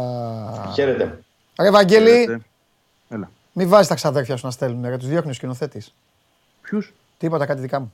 Τι γίνεται, πώς Έχω είσαι, ξαδέρφια, αλλά δεν είναι ΑΕΚ. δεν είναι... Τι ομάδα είναι τα ξαδέρφια; Όχι, έχω και ΑΕΚ, εντάξει. Α, αλλά εντάξει. είναι, έχω και Ολυμπιακούς αρκετούς. Α, είναι ο- όπως ο μπαμπάς, όπως ο μπαμπάς. Λοιπόν, τι γίνεται, τι κάνουμε, Καλά, μια χαρά. Ωραία. Λοιπόν, πάμε. Ε, νομίζω, νομίζω ότι είχε στο μυαλό του, τώρα δεν είμαι μέσα στο μυαλό του, αλλά π- π- προσπάθησα να μπω βλέποντας το παιχνίδι, ε, γνώριζε απ' έξω και ανακατοτά τα προβλήματα του Άρεος, Νομί, ε, ε, είχε δει τον Άρη, ε, είχε δει τον Άρη στα μάτς με τον Ολυμπιακό, σίγουρα, και το, πήγε, το, το παιχνίδι το πήγε τόσο όσο ώστε να περιμένει να γίνει, περισσό, να γίνει περισσότερο πιεστικό στο δεύτερο ημίχρονο. Του έκατσε και η κόκκινη και του έγιναν ακόμη πιο εύκολα τα πράγματα. Κάπως έτσι το είδα εγώ το, το συνολικό, τη συνολική εικόνα πριν αρχίσουμε να μιλάμε για, για μονάδες. Εσύ τι είδες; Ε, Κοίτα, το, με- τα μελετά όλα τα παιχνίδια. Το Ναι. ίδιο έκανε και με τον Άρη. Έτσι. Δεν υπάρχει παιχνίδι, ειδικά προηγούμενο παιχνίδι ομάδας που η ΑΕΚ παίζει, που να μην το έχει δει. Εγώ θεωρώ ότι έχει δει και 4-5. Αλλά όντως Ναι. το, το τελευταίο ήταν κομβικό από την άποψη ότι ο Άρης δεν είχε επιλογές. Ναι. Οπότε ήξερε ο προπονητής ότι οι ίδιοι θα παρουσιάζονταν. Το είχε εξηγήσει και ο Δημήτρης την Παρασκευή ότι 13 παίκτες είναι, αυτοί είναι. Και τέλος. Δηλαδή το ξέρε ότι με αυτούς θα παίξει. Οπότε ναι, ήταν πιο εύκολο να σχεδιάσει το πλάνο του. Ε, δεν ξέρω αν ήταν δική του εντολή να ενιάξει αυτούς τους ρυθμούς. Εγώ την είδα πιο χαλαρή από άλλες φορές, ειδικά στο γήπεδο της. Ε, δεν ήταν τόσο πιστική, δεν, δεν ήταν τόσο καλή με την μπάλα στα πόδια, δεν ήταν τόσο πιστική στο ε, οργανωμένο παιχνίδι όπως είναι άλλες φορές. Γενικά εγώ θεωρώ ότι από τα 11 μάτς που είχε δώσει η ΑΕΚ, Ναι. αν δεν κάνω λάθος 11 είναι στην Οπαπαρίνα, ήταν το χειρότερο της. Έτσι εγώ το βλέπω. Δηλαδή ακόμα και με τον Ατρόμητο που τη δυσκόλεψε, που της έκανε και φάσεις, ε, η ΑΕΚ ήταν καλή. Ναι, αλλά κοίτα να δεις τώρα. Χθες Εγώ, δεν ήταν εγώ ε, ε, το είχα πει στην κουβέντα μας την Παρασκευή. Έπαιξε με μια, έπαιξε με μια βασανισμένη ομάδα. Ε, βασανισμένη και ψυχολογικά και αριθμητικά. Οπότε αυτό, ξέρεις, θα έκανε, του, θα έκανε τους παίκτες του Άρη να έχουν μια συσπήρωση, ένα μάζεμα. Εντάξει, πώς να σου το πω ρε παιδάκι μου, δεν θα μπαινε ο Άρης άνετος μέσα, αλλά να πάμε να παίξουμε την παλίτσα μας, ε, να, κάνουμε, να, γίνουμε, με- να γίνουμε μέρος σε μια γιορτη Γι' αυτό εκεί το, εκεί το ακουμπάω λίγο. Ναι, κοίτα, Αυτό. ο Άρης έπαιξε θεωρώ όσο μπορούσε να παίξει. Και θα πω μάλιστα ότι εγώ δεν τον περίμενα και τόσο ε, συμπαγή, ε, ειδικά στο πρώτο ημίχρονο. Ναι. Εμένα μου άρεσε δηλαδή αυτό που έβλεπα από τον Άρη. Ήταν μια ομάδα η οποία είχε ένα πλάνο, προσπαθούσε Ναι. με- στο μέτρο του δυνατού, έτσι με τις απώλειές της. Πάντως και δεν είναι εύκολο, ξαναλέω, σε αυτό το γήπεδο. Ναι, Ειδικά, ειδικά στο πρώτο ημίχρονο. ναι, Ε, Όπως μπαίνει η ομάδα συνήθως. Χθες η ΑΕΚ δεν μπήκε καλά γενικά Ναι. στο μάτς. Είδα νευρικότητα. δε- Παρότι βρήκε και τον γκολ νωρίς και πάλι εγώ έβλεπα νευρικότητα. Αλλά αυτά συμβαίνουν. Εντάξει, δεν είναι όλα τα παιχνίδια ίδια. ναι.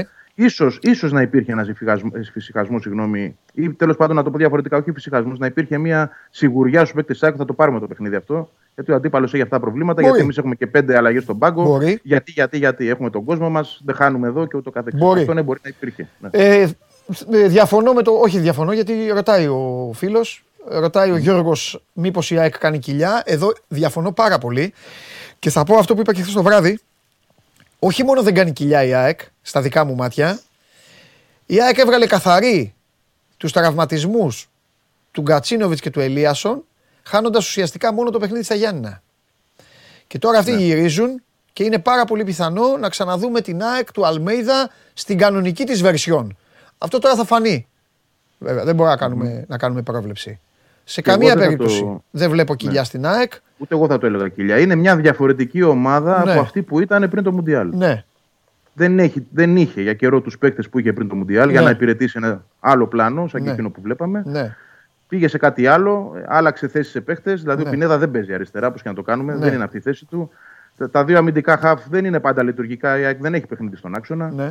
Έτσι, δεξιά ε, μονιμοποιήθηκε ο Άμπραμπατ, ο οποίος ήταν η αλλαγή συνήθως. Άρα όλο αυτό το πράγμα περιέπλεξε την κατάσταση. Δεδομένα δηλαδή δεν θα μπορούσε η ΑΕΚ να είναι ίδια.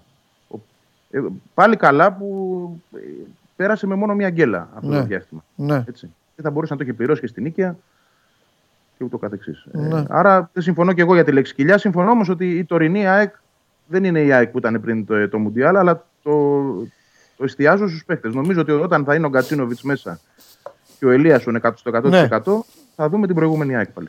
Λοιπόν, μπράβο στον Αλμέιδα που βλέπει την εκπομπή και έδωσε την εκτέλεση του πέναλτι στον, ε, στον αγαπημένο ποδοσφαιριστή της εκπομπής.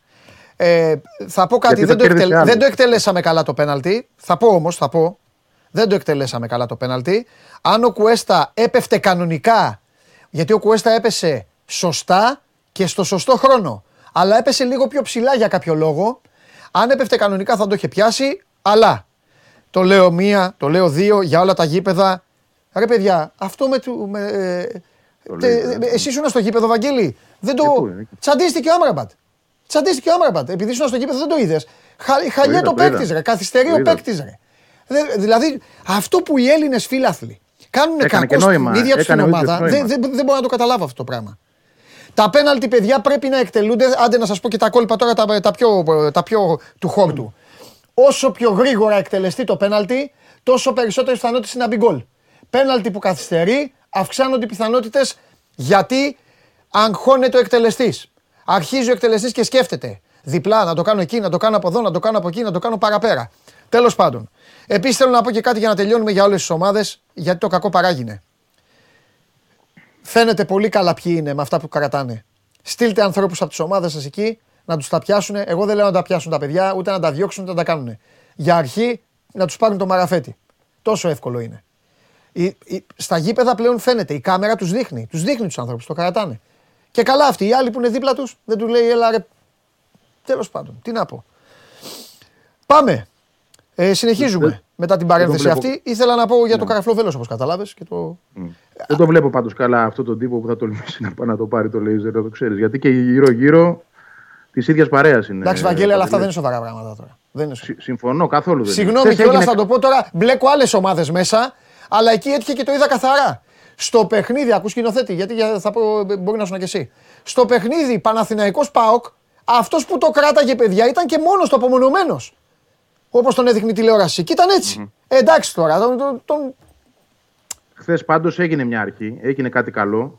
Και εγώ δεν το έχω δει το περιστατικό, αλλά μου το έστειλαν και, Ναι. και παραπάνω από δύο-τρία άτομα. Ναι. Λοιπόν, σε μία θύρα, δεν χρειάζεται τώρα να πούμε. Ναι. Ε, Κάποιος εκεί περίεργος πετούσε μπουκάλια. Το έκανε μία, το έκανε δύο, ε, στην τρίτη. Ορίστε τώρα, δει. Μα τώρα είναι Του δυνατόν. την, έ- άκουα- ναι, όχι, του την έπεσαν πέντε, ήρθε και ο σεκιουριτάς και τον έβγαλαν έξω. Μα- Και τέλος επιτέλους έγινε αυτό που έπρεπε να γίνεται σε κάθε παιχνίδι. έτσι. Ναι. Αλλά το να μπει σε θύρα τώρα που είναι πιο δύσκολη θύρα, που είναι περισσότερο οπαδικό κίνημα και ούτω καθεξής, να βάλεις κάποιον να πάει να τον βγάλει από μέσα, ξέρεις Ναι. Παντελή, αυτά δεν είναι τόσο απλά πράγματα. Ωραία. Αν- Αυτό θα πρέπει να γίνεται, αλλά οκ. Δημήτρη, για λέγε.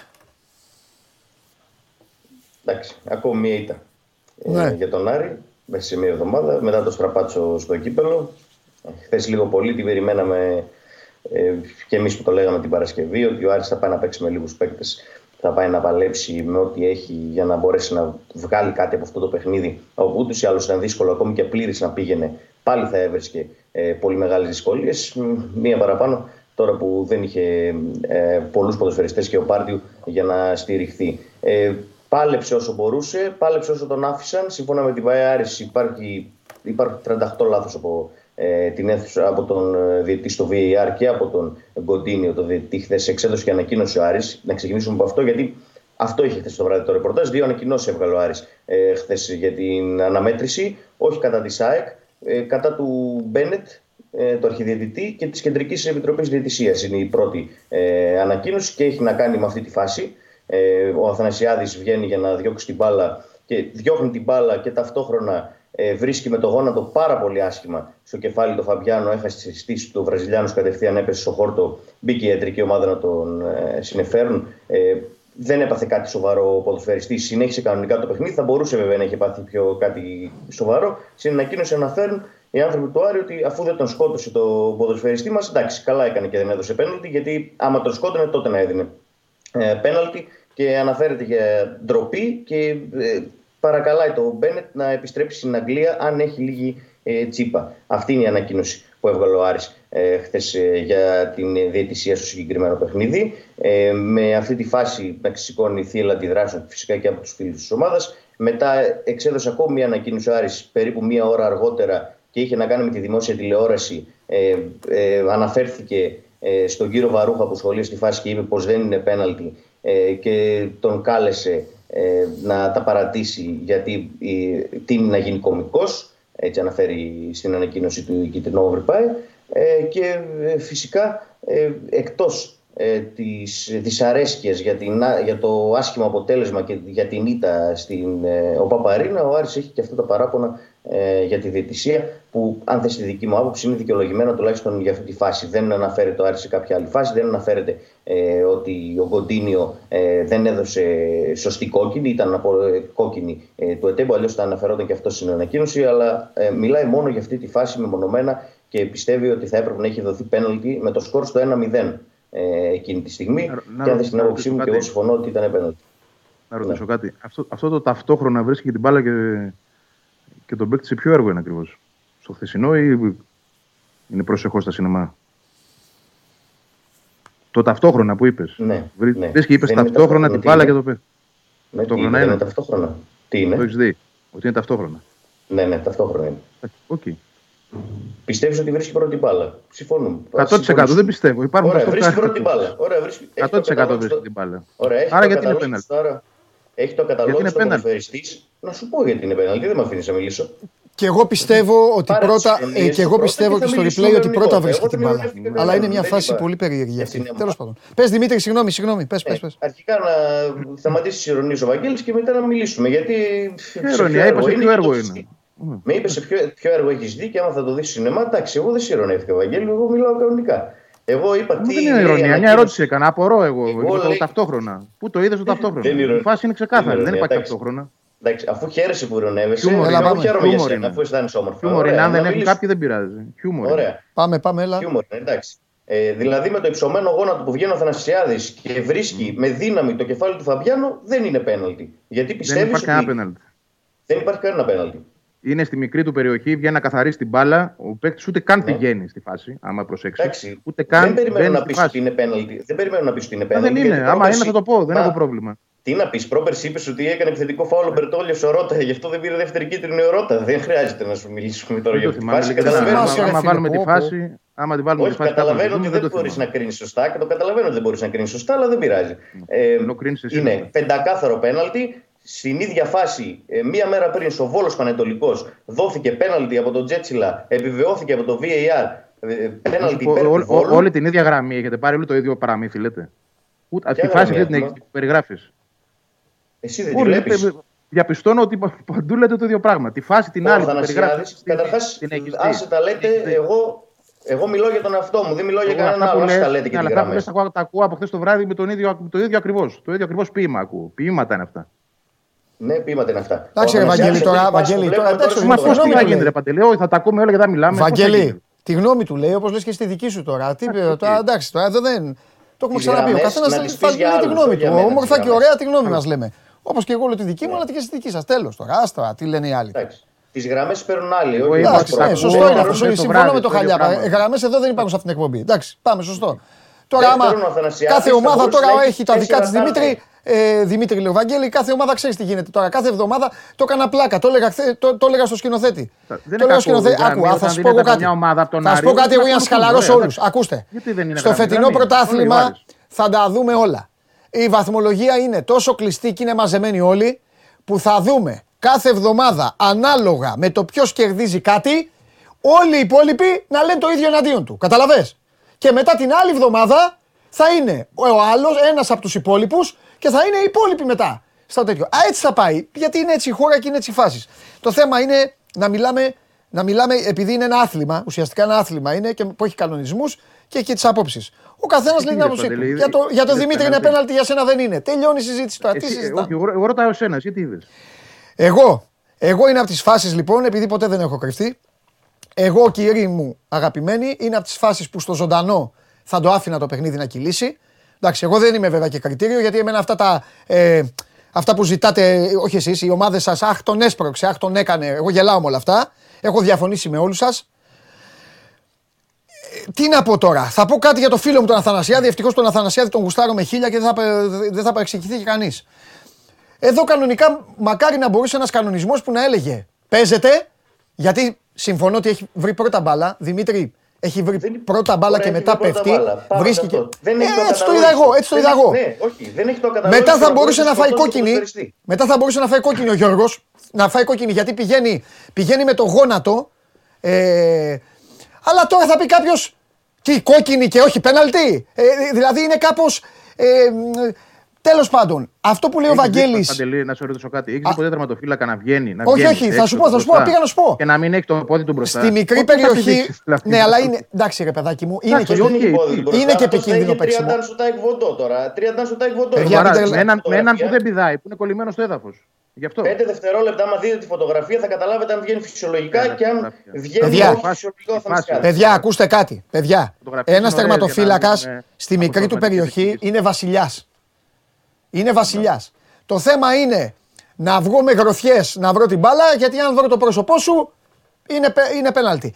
Είναι, πώς να σου πω τώρα, για να τελειώνει η ιστορία. Και ο διαιτητής και ο βαρίστας και ο βαρούχας που τα έχει βάλει ο Άρης μαζί του είδαν και θεώρησαν ότι ο Αθανασιάδης διώχνει και μετά πηγαίνει και πέφτει πάνω στο Φαμπιάνο. Αυτό έγινε Δημήτρη. Αυτό είπαν. Αυτό, είναι- αυτό, δεν είπαμε αυτό, ότι Αυτή είναι και η πραγματικότητα της φάσης. αυτό θεώρησαν. Κατάλαβες; Γι' Άρα, αυτό ναι, και έκαναν. πέναλτι. Και γι' αυτό σας λέω ότι και εγώ, στο, εγώ σας το λέω. Αν δεν με σταματήσει ο βαρίστας να μου πει να σου πω, έλα στο βάρ, έλα κάνει, παίζετε θα έλεγα. Παίζετε. Όπως και έγινε. Δεν το λέω για να δικαιολογήσω. Ποιος ήταν διαιτητής; Ούτε το ξέρω. Πολωνό. Ένας Πορτογάλος ήταν. Ένας καράφλας δεν ήταν. Ναι. Πορτογάλος. Ένας τέτοιος. Ε, αυτό, αυτό είδε, αυτό έκανε. Αυτό. Τώρα εντάξει, ζούμε στη. Ε, κάθε εβδομάδα αυτό θα γίνεται τώρα. Σε όλα τα γήπεδα. Και στο, βάρα, και στο βάρα αυτό είδανε και ο Βαρούχας αυτό είδε. Βέβαια όλοι αυτοί δεν ξέρουν. το ξέρει ο Άρης καλύτερα. Α, οκ. Εντάξει, Δημήτρη, ε, Δημήτρη λέω, Βαγγέλη, αυτό άστο τώρα. Ο Άρης έχει το δικαίωμά του να λέει και αυτός τα Ναι, δικά ρε του. παιδί μου, Όπως, να τα λέει. Βαγγέλη, την άλλη εβδομάδα μπορεί να λέει η ΑΕΚ τα δικά της. Να τα λέει. Ε, αυτό Δεν σου είπα λέω. εγώ να Εγώ μην τα εύχομαι λέει, με όλη να την τα λέει. καρδιά πραγματικά. Εγώ εύχομαι με όλη την καρδιά την επόμενη εβδομάδα να γίνει ακριβώς η ίδια φάση με τον Αραούχο, τον Λιβάι Γκαρσία και να τον κάνουν έτσι ο τερματοφύλακα τερματοφύλακας. Ε, και να δούμε ωραία. μετά τι θα πει τη Δευτέρα, να δούμε παίζετε, τη θα- γραμμή Θα τη πω, δικιά θα σου. πω ότι δεν είναι πέναλτι. Α, Θα πω ότι ας, δεν είναι αυτά. πέναλτι. Καλά, εντάξει. Αυτά πουθενά. Να λέμε αυτά που θέλουμε. Λοιπόν, Ναι. Προσέξτε αυτά πολύ πουθενά. τι λέω γι' αυτό. Ε, Ναι, Παιδιά. και Έχεις δει να, να ακολουθώ εγώ γραμμές και να λέω αυτά που λένε οι άλλοι. Ε, αφήστε τις, Τώρα τους ε, λέω, αφήστε- τώρα φίλε τι μου, συζητάμε. τις Δεν γραμμές το και τα λέω, τετράγωνα. εγώ γραμμή, Τώρα τι συζητάς, ας Δεν το παίζουν αυτά. Πείτε μου κάτι Δεν άλλο είπα, Εγώ τώρα. ρώτησα, λέω, όλοι λέτε το ίδιο από χθες. Εντάξει.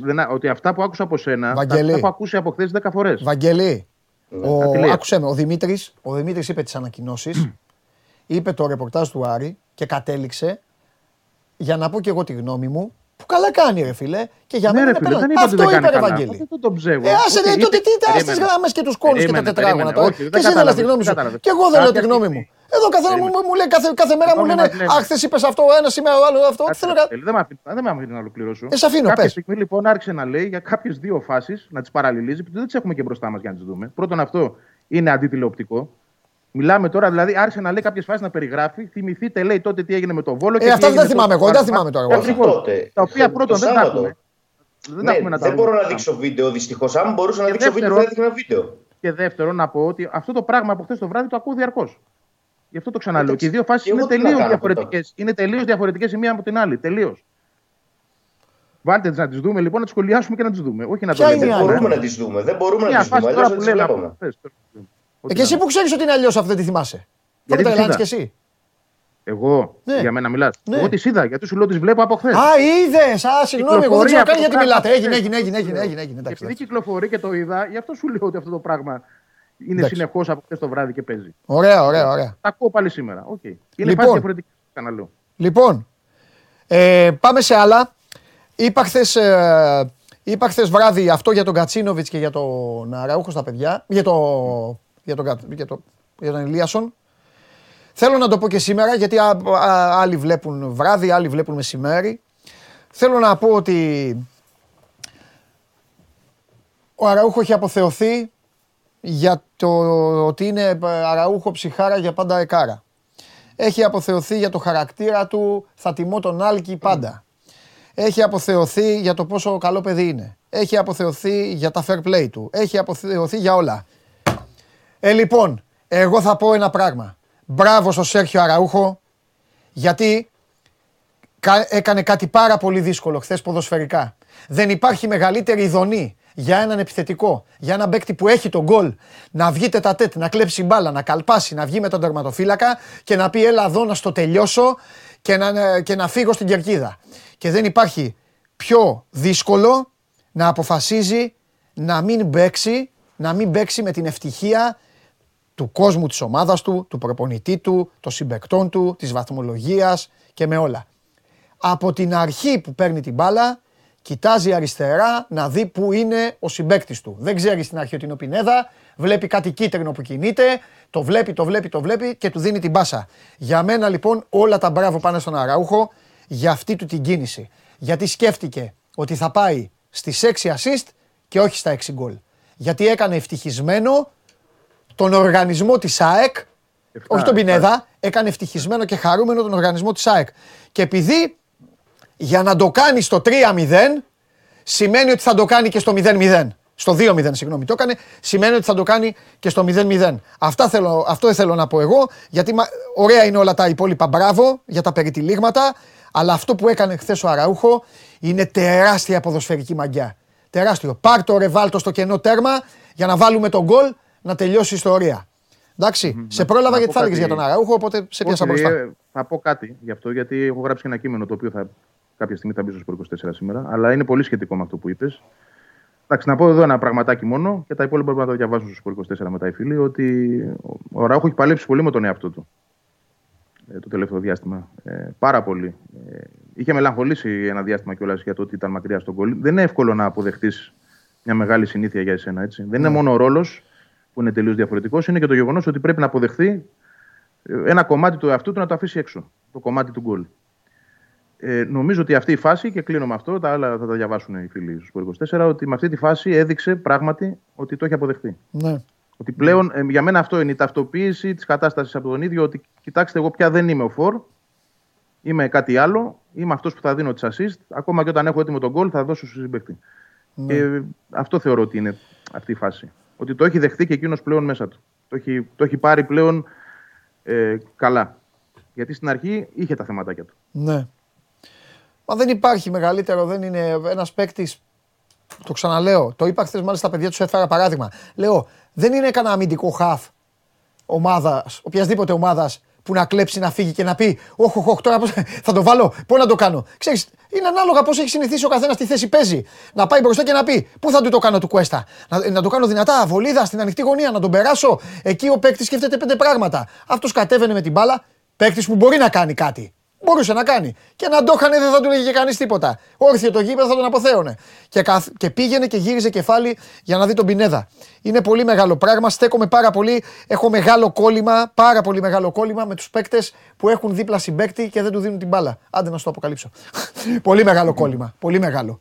Γιατί εκεί κάνεις ευτυχισμένο όλο το σύμπαν. Κατάλαβες; Και όχι την ε, πάρτη σου. Όποιος και να είσαι. Ο Θεός της μπάλας να είσαι. Λοιπόν, πάει αυτό. Ε, Βαγγέλη, τώρα τον Κατσίνοβιτς Ελίασον πιστεύεις ότι θα είναι έτοιμο την Κυριακή; Το σύστημα. Την, Κυ- ε, πού, ε, πού παίζει η ΑΕΚ, Παίζει στο περιστέρι. Δύσκολο παιχνίδι. στον Ατρόμητο. Α, περίεργο ματσάκι αυτό. Για πες. Κοίταξε, ε, δεν νομίζω ότι ο Λίασον είναι για 90 λεπτό. Ναι, Και αυτό γιατί το λέω, γιατί και ο Κατσίνοβιτς έχει παίξει δύο μάτς και δεν πήρε ούτε χθες. ναι, Πανέλα βασικού. Νομίζω ότι ο Κατσίνοβιτς πρέπει να είναι πλέον βασικός. Θεωρώ ότι αλλάζει όλη τη δομή της Ναι, ΑΕΚ.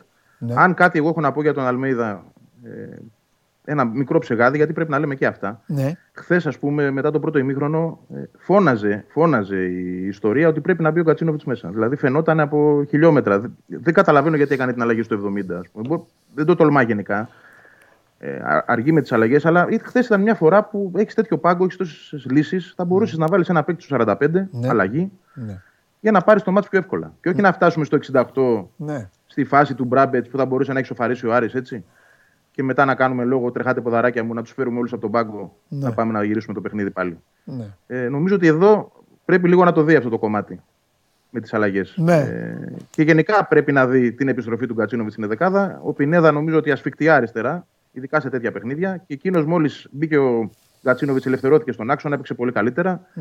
Εντάξει, αυτό το Γιόνσον Σιμάνσκι για κάποια μάτς είναι χρήσιμο, απαραίτητο ενδεχομένως, αλλά το συνέχεια και ειδικά μέσα στην ΟΠΑ Παρίνα νομίζω ότι αφαιρεί από την ομάδα κομμάτια τα οποία της λείπουν πολύ στη δημιουργία. ναι.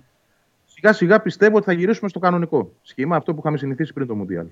Με τον Ελίασον μέσα όταν θα είναι στο 100%. Την Κυριακή βλέπω Άμραμπατ δεξιά. Ε, βέβαια. Τρομερός. Άλλο που δεν θες. Τι, Άλλο που δεν θες. βέβαια.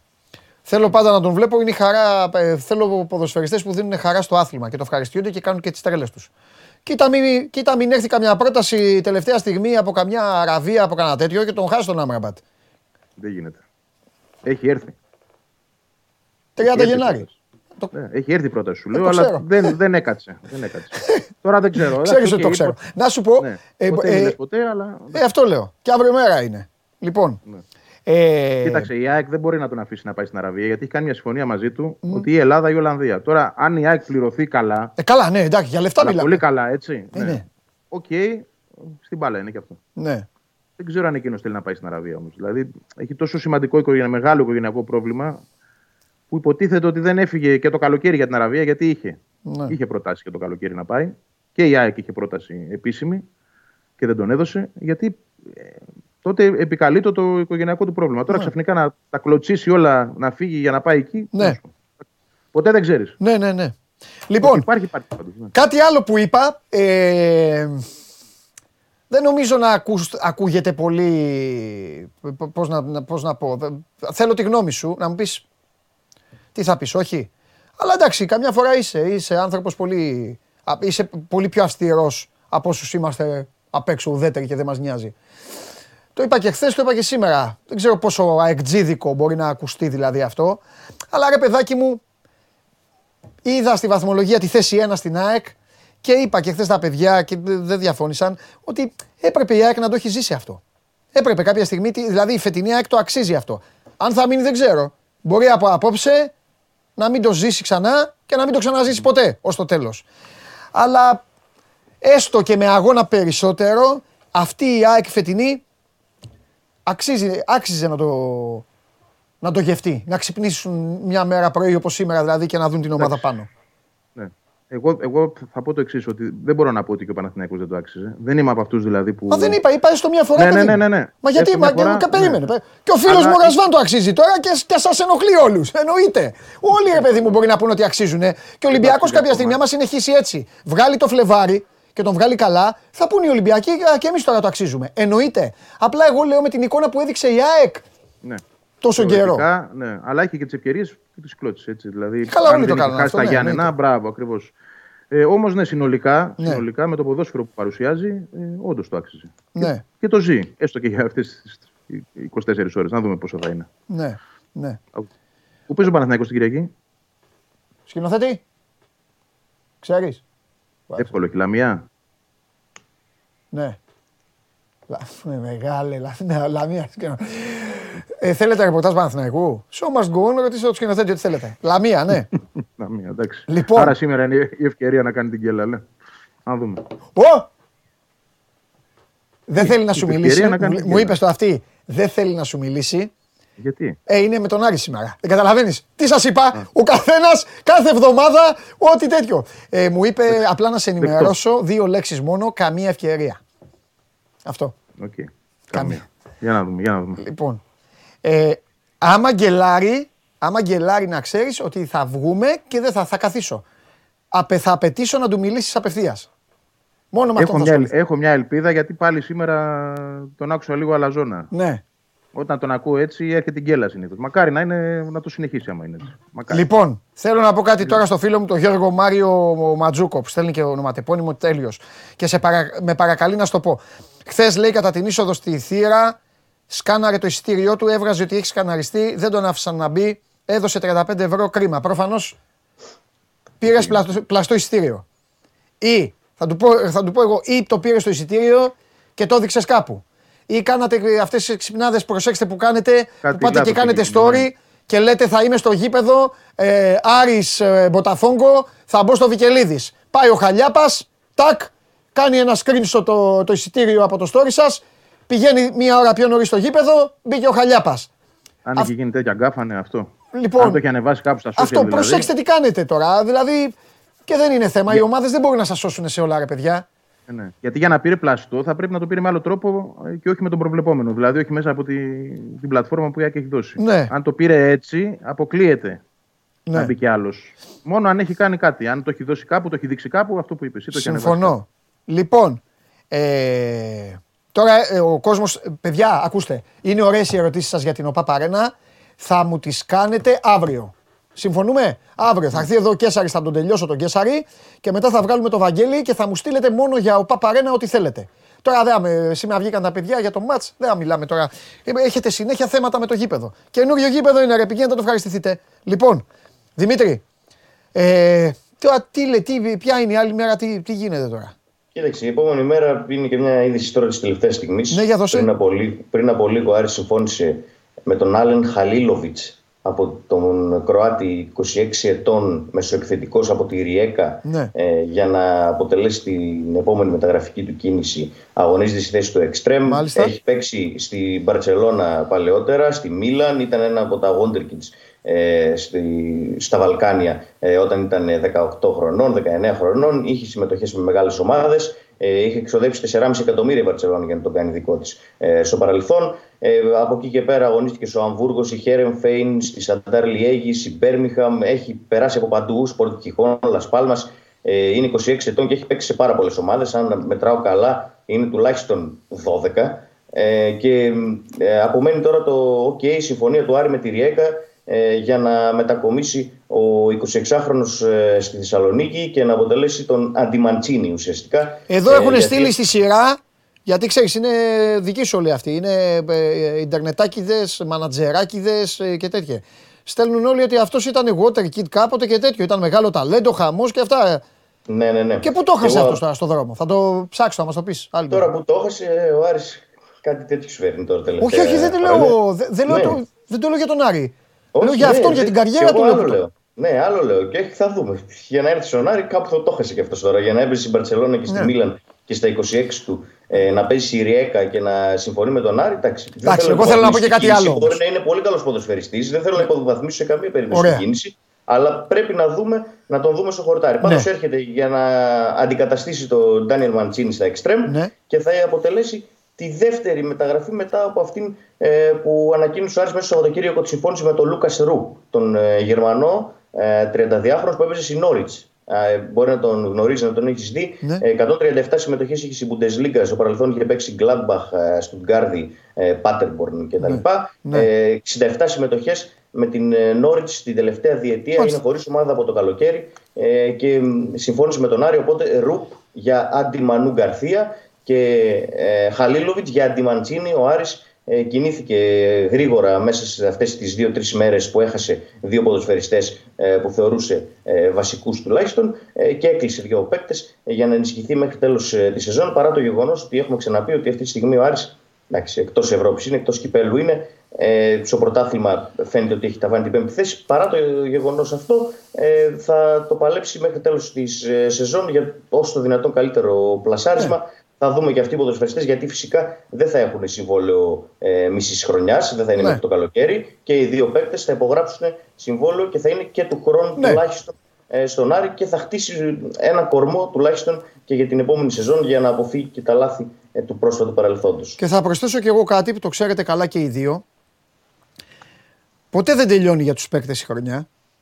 Όταν φτάνει στο τέλος της στην τελική ευθεία η σεζόν, όλοι παίζουν για το συμβολεάκι τους. Κανείς δεν πηγαίνει να πάει να, να το ρίξει στις, α, ε, για μπάνια και όλα αυτά. Και ο Άρης θα παίξει πολύ σημαντικό ρόλο στα play-off.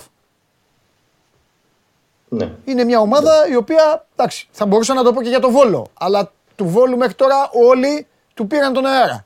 Δεν ξέρω αν θα γίνει το ίδιο. Βάζω τον Βόλο τον έκτο Ολυμπιακό- τώρα. Εγώ... Μόνο τον Ολυμπιακό έχει κερδίσει μέχρι στιγμής ο Άρης πάντως Ναι. από τις ομάδες που είναι πάνω του. Αν Ναι, και αλλά αυτό δεν σημαίνει έβγαλε- κάτι. Μπορεί στα αν και playoff να μην έβγαλε- κερδίσει κανένα, μπορεί να τους κερδίσει και όλους. Δηλαδή είναι. Το λέω γιατί ο Άρης είναι μια ομάδα που αυτή τη στιγμή δεν πάει για το πρωτάθλημα. Υπάρχουν άλλοι τέσσερις όμως που λέει ο καθένας από την πλευρά του ότι πάει για το πρωτάθλημα. Οπότε. Είναι ένα Ο Άρης θε- θέλει ζήτημα εκτός. αυτό λοιπόν. Και επίσης Θέλει κάτι άλλο εκτός, με, ε, με αφορμή εκτός, αυτό. Επειδή έχει γίνει πολύ της μόδας, την έκανε ο Γκουαρδιόλα, ο Μέση και όλα αυτά. Παιδιά στη Μασία πήγανε 2.000 παιδιά. Δεν σημαίνει Ναι. ότι όποιο πηγαίνει στη Μασία ε, θα είναι και, θα είναι και υδραυλικός. Για το Χαλίλοβιτ λες τώρα εσύ. Όχι, δεν το λέω για το συγκεκριμένο παιδί, το λέω με αφορμή αυτό. Ναι. Ακού- ε, πα- Λένε πάρα πολύ και πολλοί δημοσιογράφοι, ρε παιδί μου, γράφουνε. Ο Αρναούτογλου ε, στον Ατρόμητο. Ο Αρναούτογλου πέρασε από τη Μασία. Ε, εντάξει και. Εντάξει. Μα μόνο αυτό. Ε, ε, ε, εντάξει. ε, και ο- και από κάπου περνάνε. Ε, όλοι έχουν και οι άλλες ομάδες έχουν. Ε, ε, Ακαδημίες. Για να, για να Μεγάλες. διευκρινίσω κάτι, γιατί τώρα το ψάχνω και εγώ το ποδοσφαιριστή, το Χαλίλοβιτ όσο μπορώ. Ναι. Ε, δεν ήταν στις ακαδημίες της Μπαρσελόνα. Όταν Α. ήταν 17 ετών, αγοράστηκε από την Μπαρσελόνα έναντι 4,5 εκατομμυρίων. Δηλαδή δεν είναι προϊόν των ακαδημιών, 17 ετών πήγε. Είναι επένδυση ε, λοιπόν. Στην Ισπανία. Είναι επένδυση. Είχε, ναι, είχε γίνει επένδυση, Επένδυση. ε, της Μπαρσελόνα. Έκανε δεν το. της βγήκε, δεν Μάλιστα. της βγήκε. Πήγε μετά στη Ρέντινγκ και μετά στη Μίλαν και από εκεί Ναι. και πέρα ξεκίνησε το ταξίδι του. Ναι. Περισσότερες συμμετοχές έχει με τη Δυναμό Ζάγκρε. Πάντως 61 συμμετοχές, 8 γκολ, 4 γκολ έχει με τους ε, Κροάτες. Θα δούμε τι ποδοσφαιριστής είναι και αυτός όταν ε, θα έρθει ε, στη χώρα μας και εφόσον ευοδοθεί φυσικά ε, η συμφωνία που έχει, έχει φτάσει η συμφωνία με τον ποδοσφαιριστή, θυμίζω Άρης, αλλά πρέπει να δούμε και αν ε, η Ριέκα θα τον αφήσει όντως να έρθει στον Άρη. Απομένει η συμφωνία του Άρη με την ε, Ριέκα αυτή τη στιγμή. Μάλιστα. Ε, επειδή σας ενδιαφέρει, τώρα μόλις το διαβάζω το 24, ρε Ντενίς, ε, ο, ε, λοιπόν, ο πρόεδρος της ΕΠΟ, Παναγιώτης Μπαλτάκος, εξέδωσε γραπτή δήλωση στην οποία τονίζει ότι ρώτησε την ΚΕΔ την άποψή της για, τα, για, το, για το πέναλτι και εκείνη απάντησε πως δεν υπήρξε παράβαση. Μπορείτε να μπείτε στο 24 να το διαβάσετε. Έχει τίτλο «Ρώτησα την ΚΕΔ και μου έδωσαν Μα τρεις γιατί; λόγους και μου έδωσαν τρεις λόγους που δεν είναι πέναλτι αυτό που ζήτησε ο Άρης. Αυτή είναι... Εντάξει, αυτό Εντάξει, που λέω λέει τη ο δήλωση του Μπαλτάκος Τάκη είναι Μπαλτάκου γιατί είπες για την καλύτερο. ανακοίνωση του Άρη; Ναι, ναι. Αφού το λέει ο Άρης, το Εγώ ξέρει με τον καλύτερα. Μπαλτάκο. Ε, εντάξει, αφού το λέει ο Μπαλτάκος είναι. Δεν το λέει ο σίγουρα Παλτάκος. Το νόμος. είπε η ΚΕΔ. Α, αν κατάλαβες την είδηση, αν την Α. κατάλαβες, το είπε Λοιπόν. η ΚΕΔ, όχι ο Παλτάκος. Λοιπόν, Εντάξει, Την κατάλαβα. ακούστε κάτι. Το λέω σε εσάς, το λέω εδώ και στους χιλιάδες που μας βλέπουν. Μην αγχώνεστε, έρχονται τα playoff. Θα γίνουν χειρότερα. Φιλιά. Γεια χαρά. Γεια. Καλή συνέχεια. Γεια. Λοιπόν. Και τώρα που μείναμε μεταξύ μας. Σκηνοθέτη. Όλα αυτά που γίνονται. Όλα, όλα αυτά. Για ποιον γίνονται; Για να περνάει καλά ποιος; Ο παρουσιαστής. Φιλιά πολλά να προσέχετε. Αύριο στις 12 η ώρα αφήστε τους να τρώγονται όλοι. Πέναλτι όλα, όλα. Κάρτες. Δώσε κόκκινες, δώσε κάρτες, δώσε offside. Φιλιά να περνάτε καλά και να σας πω κάτι. Ασχοληθείτε και με τίποτα σοβαρό στη ζωή σας. Κάντε καμιά βόλτα. Με τους γονείς σας λίγο. Μιλήστε και λίγο. Κοιτάξτε τις δουλειές σας. Έιντε.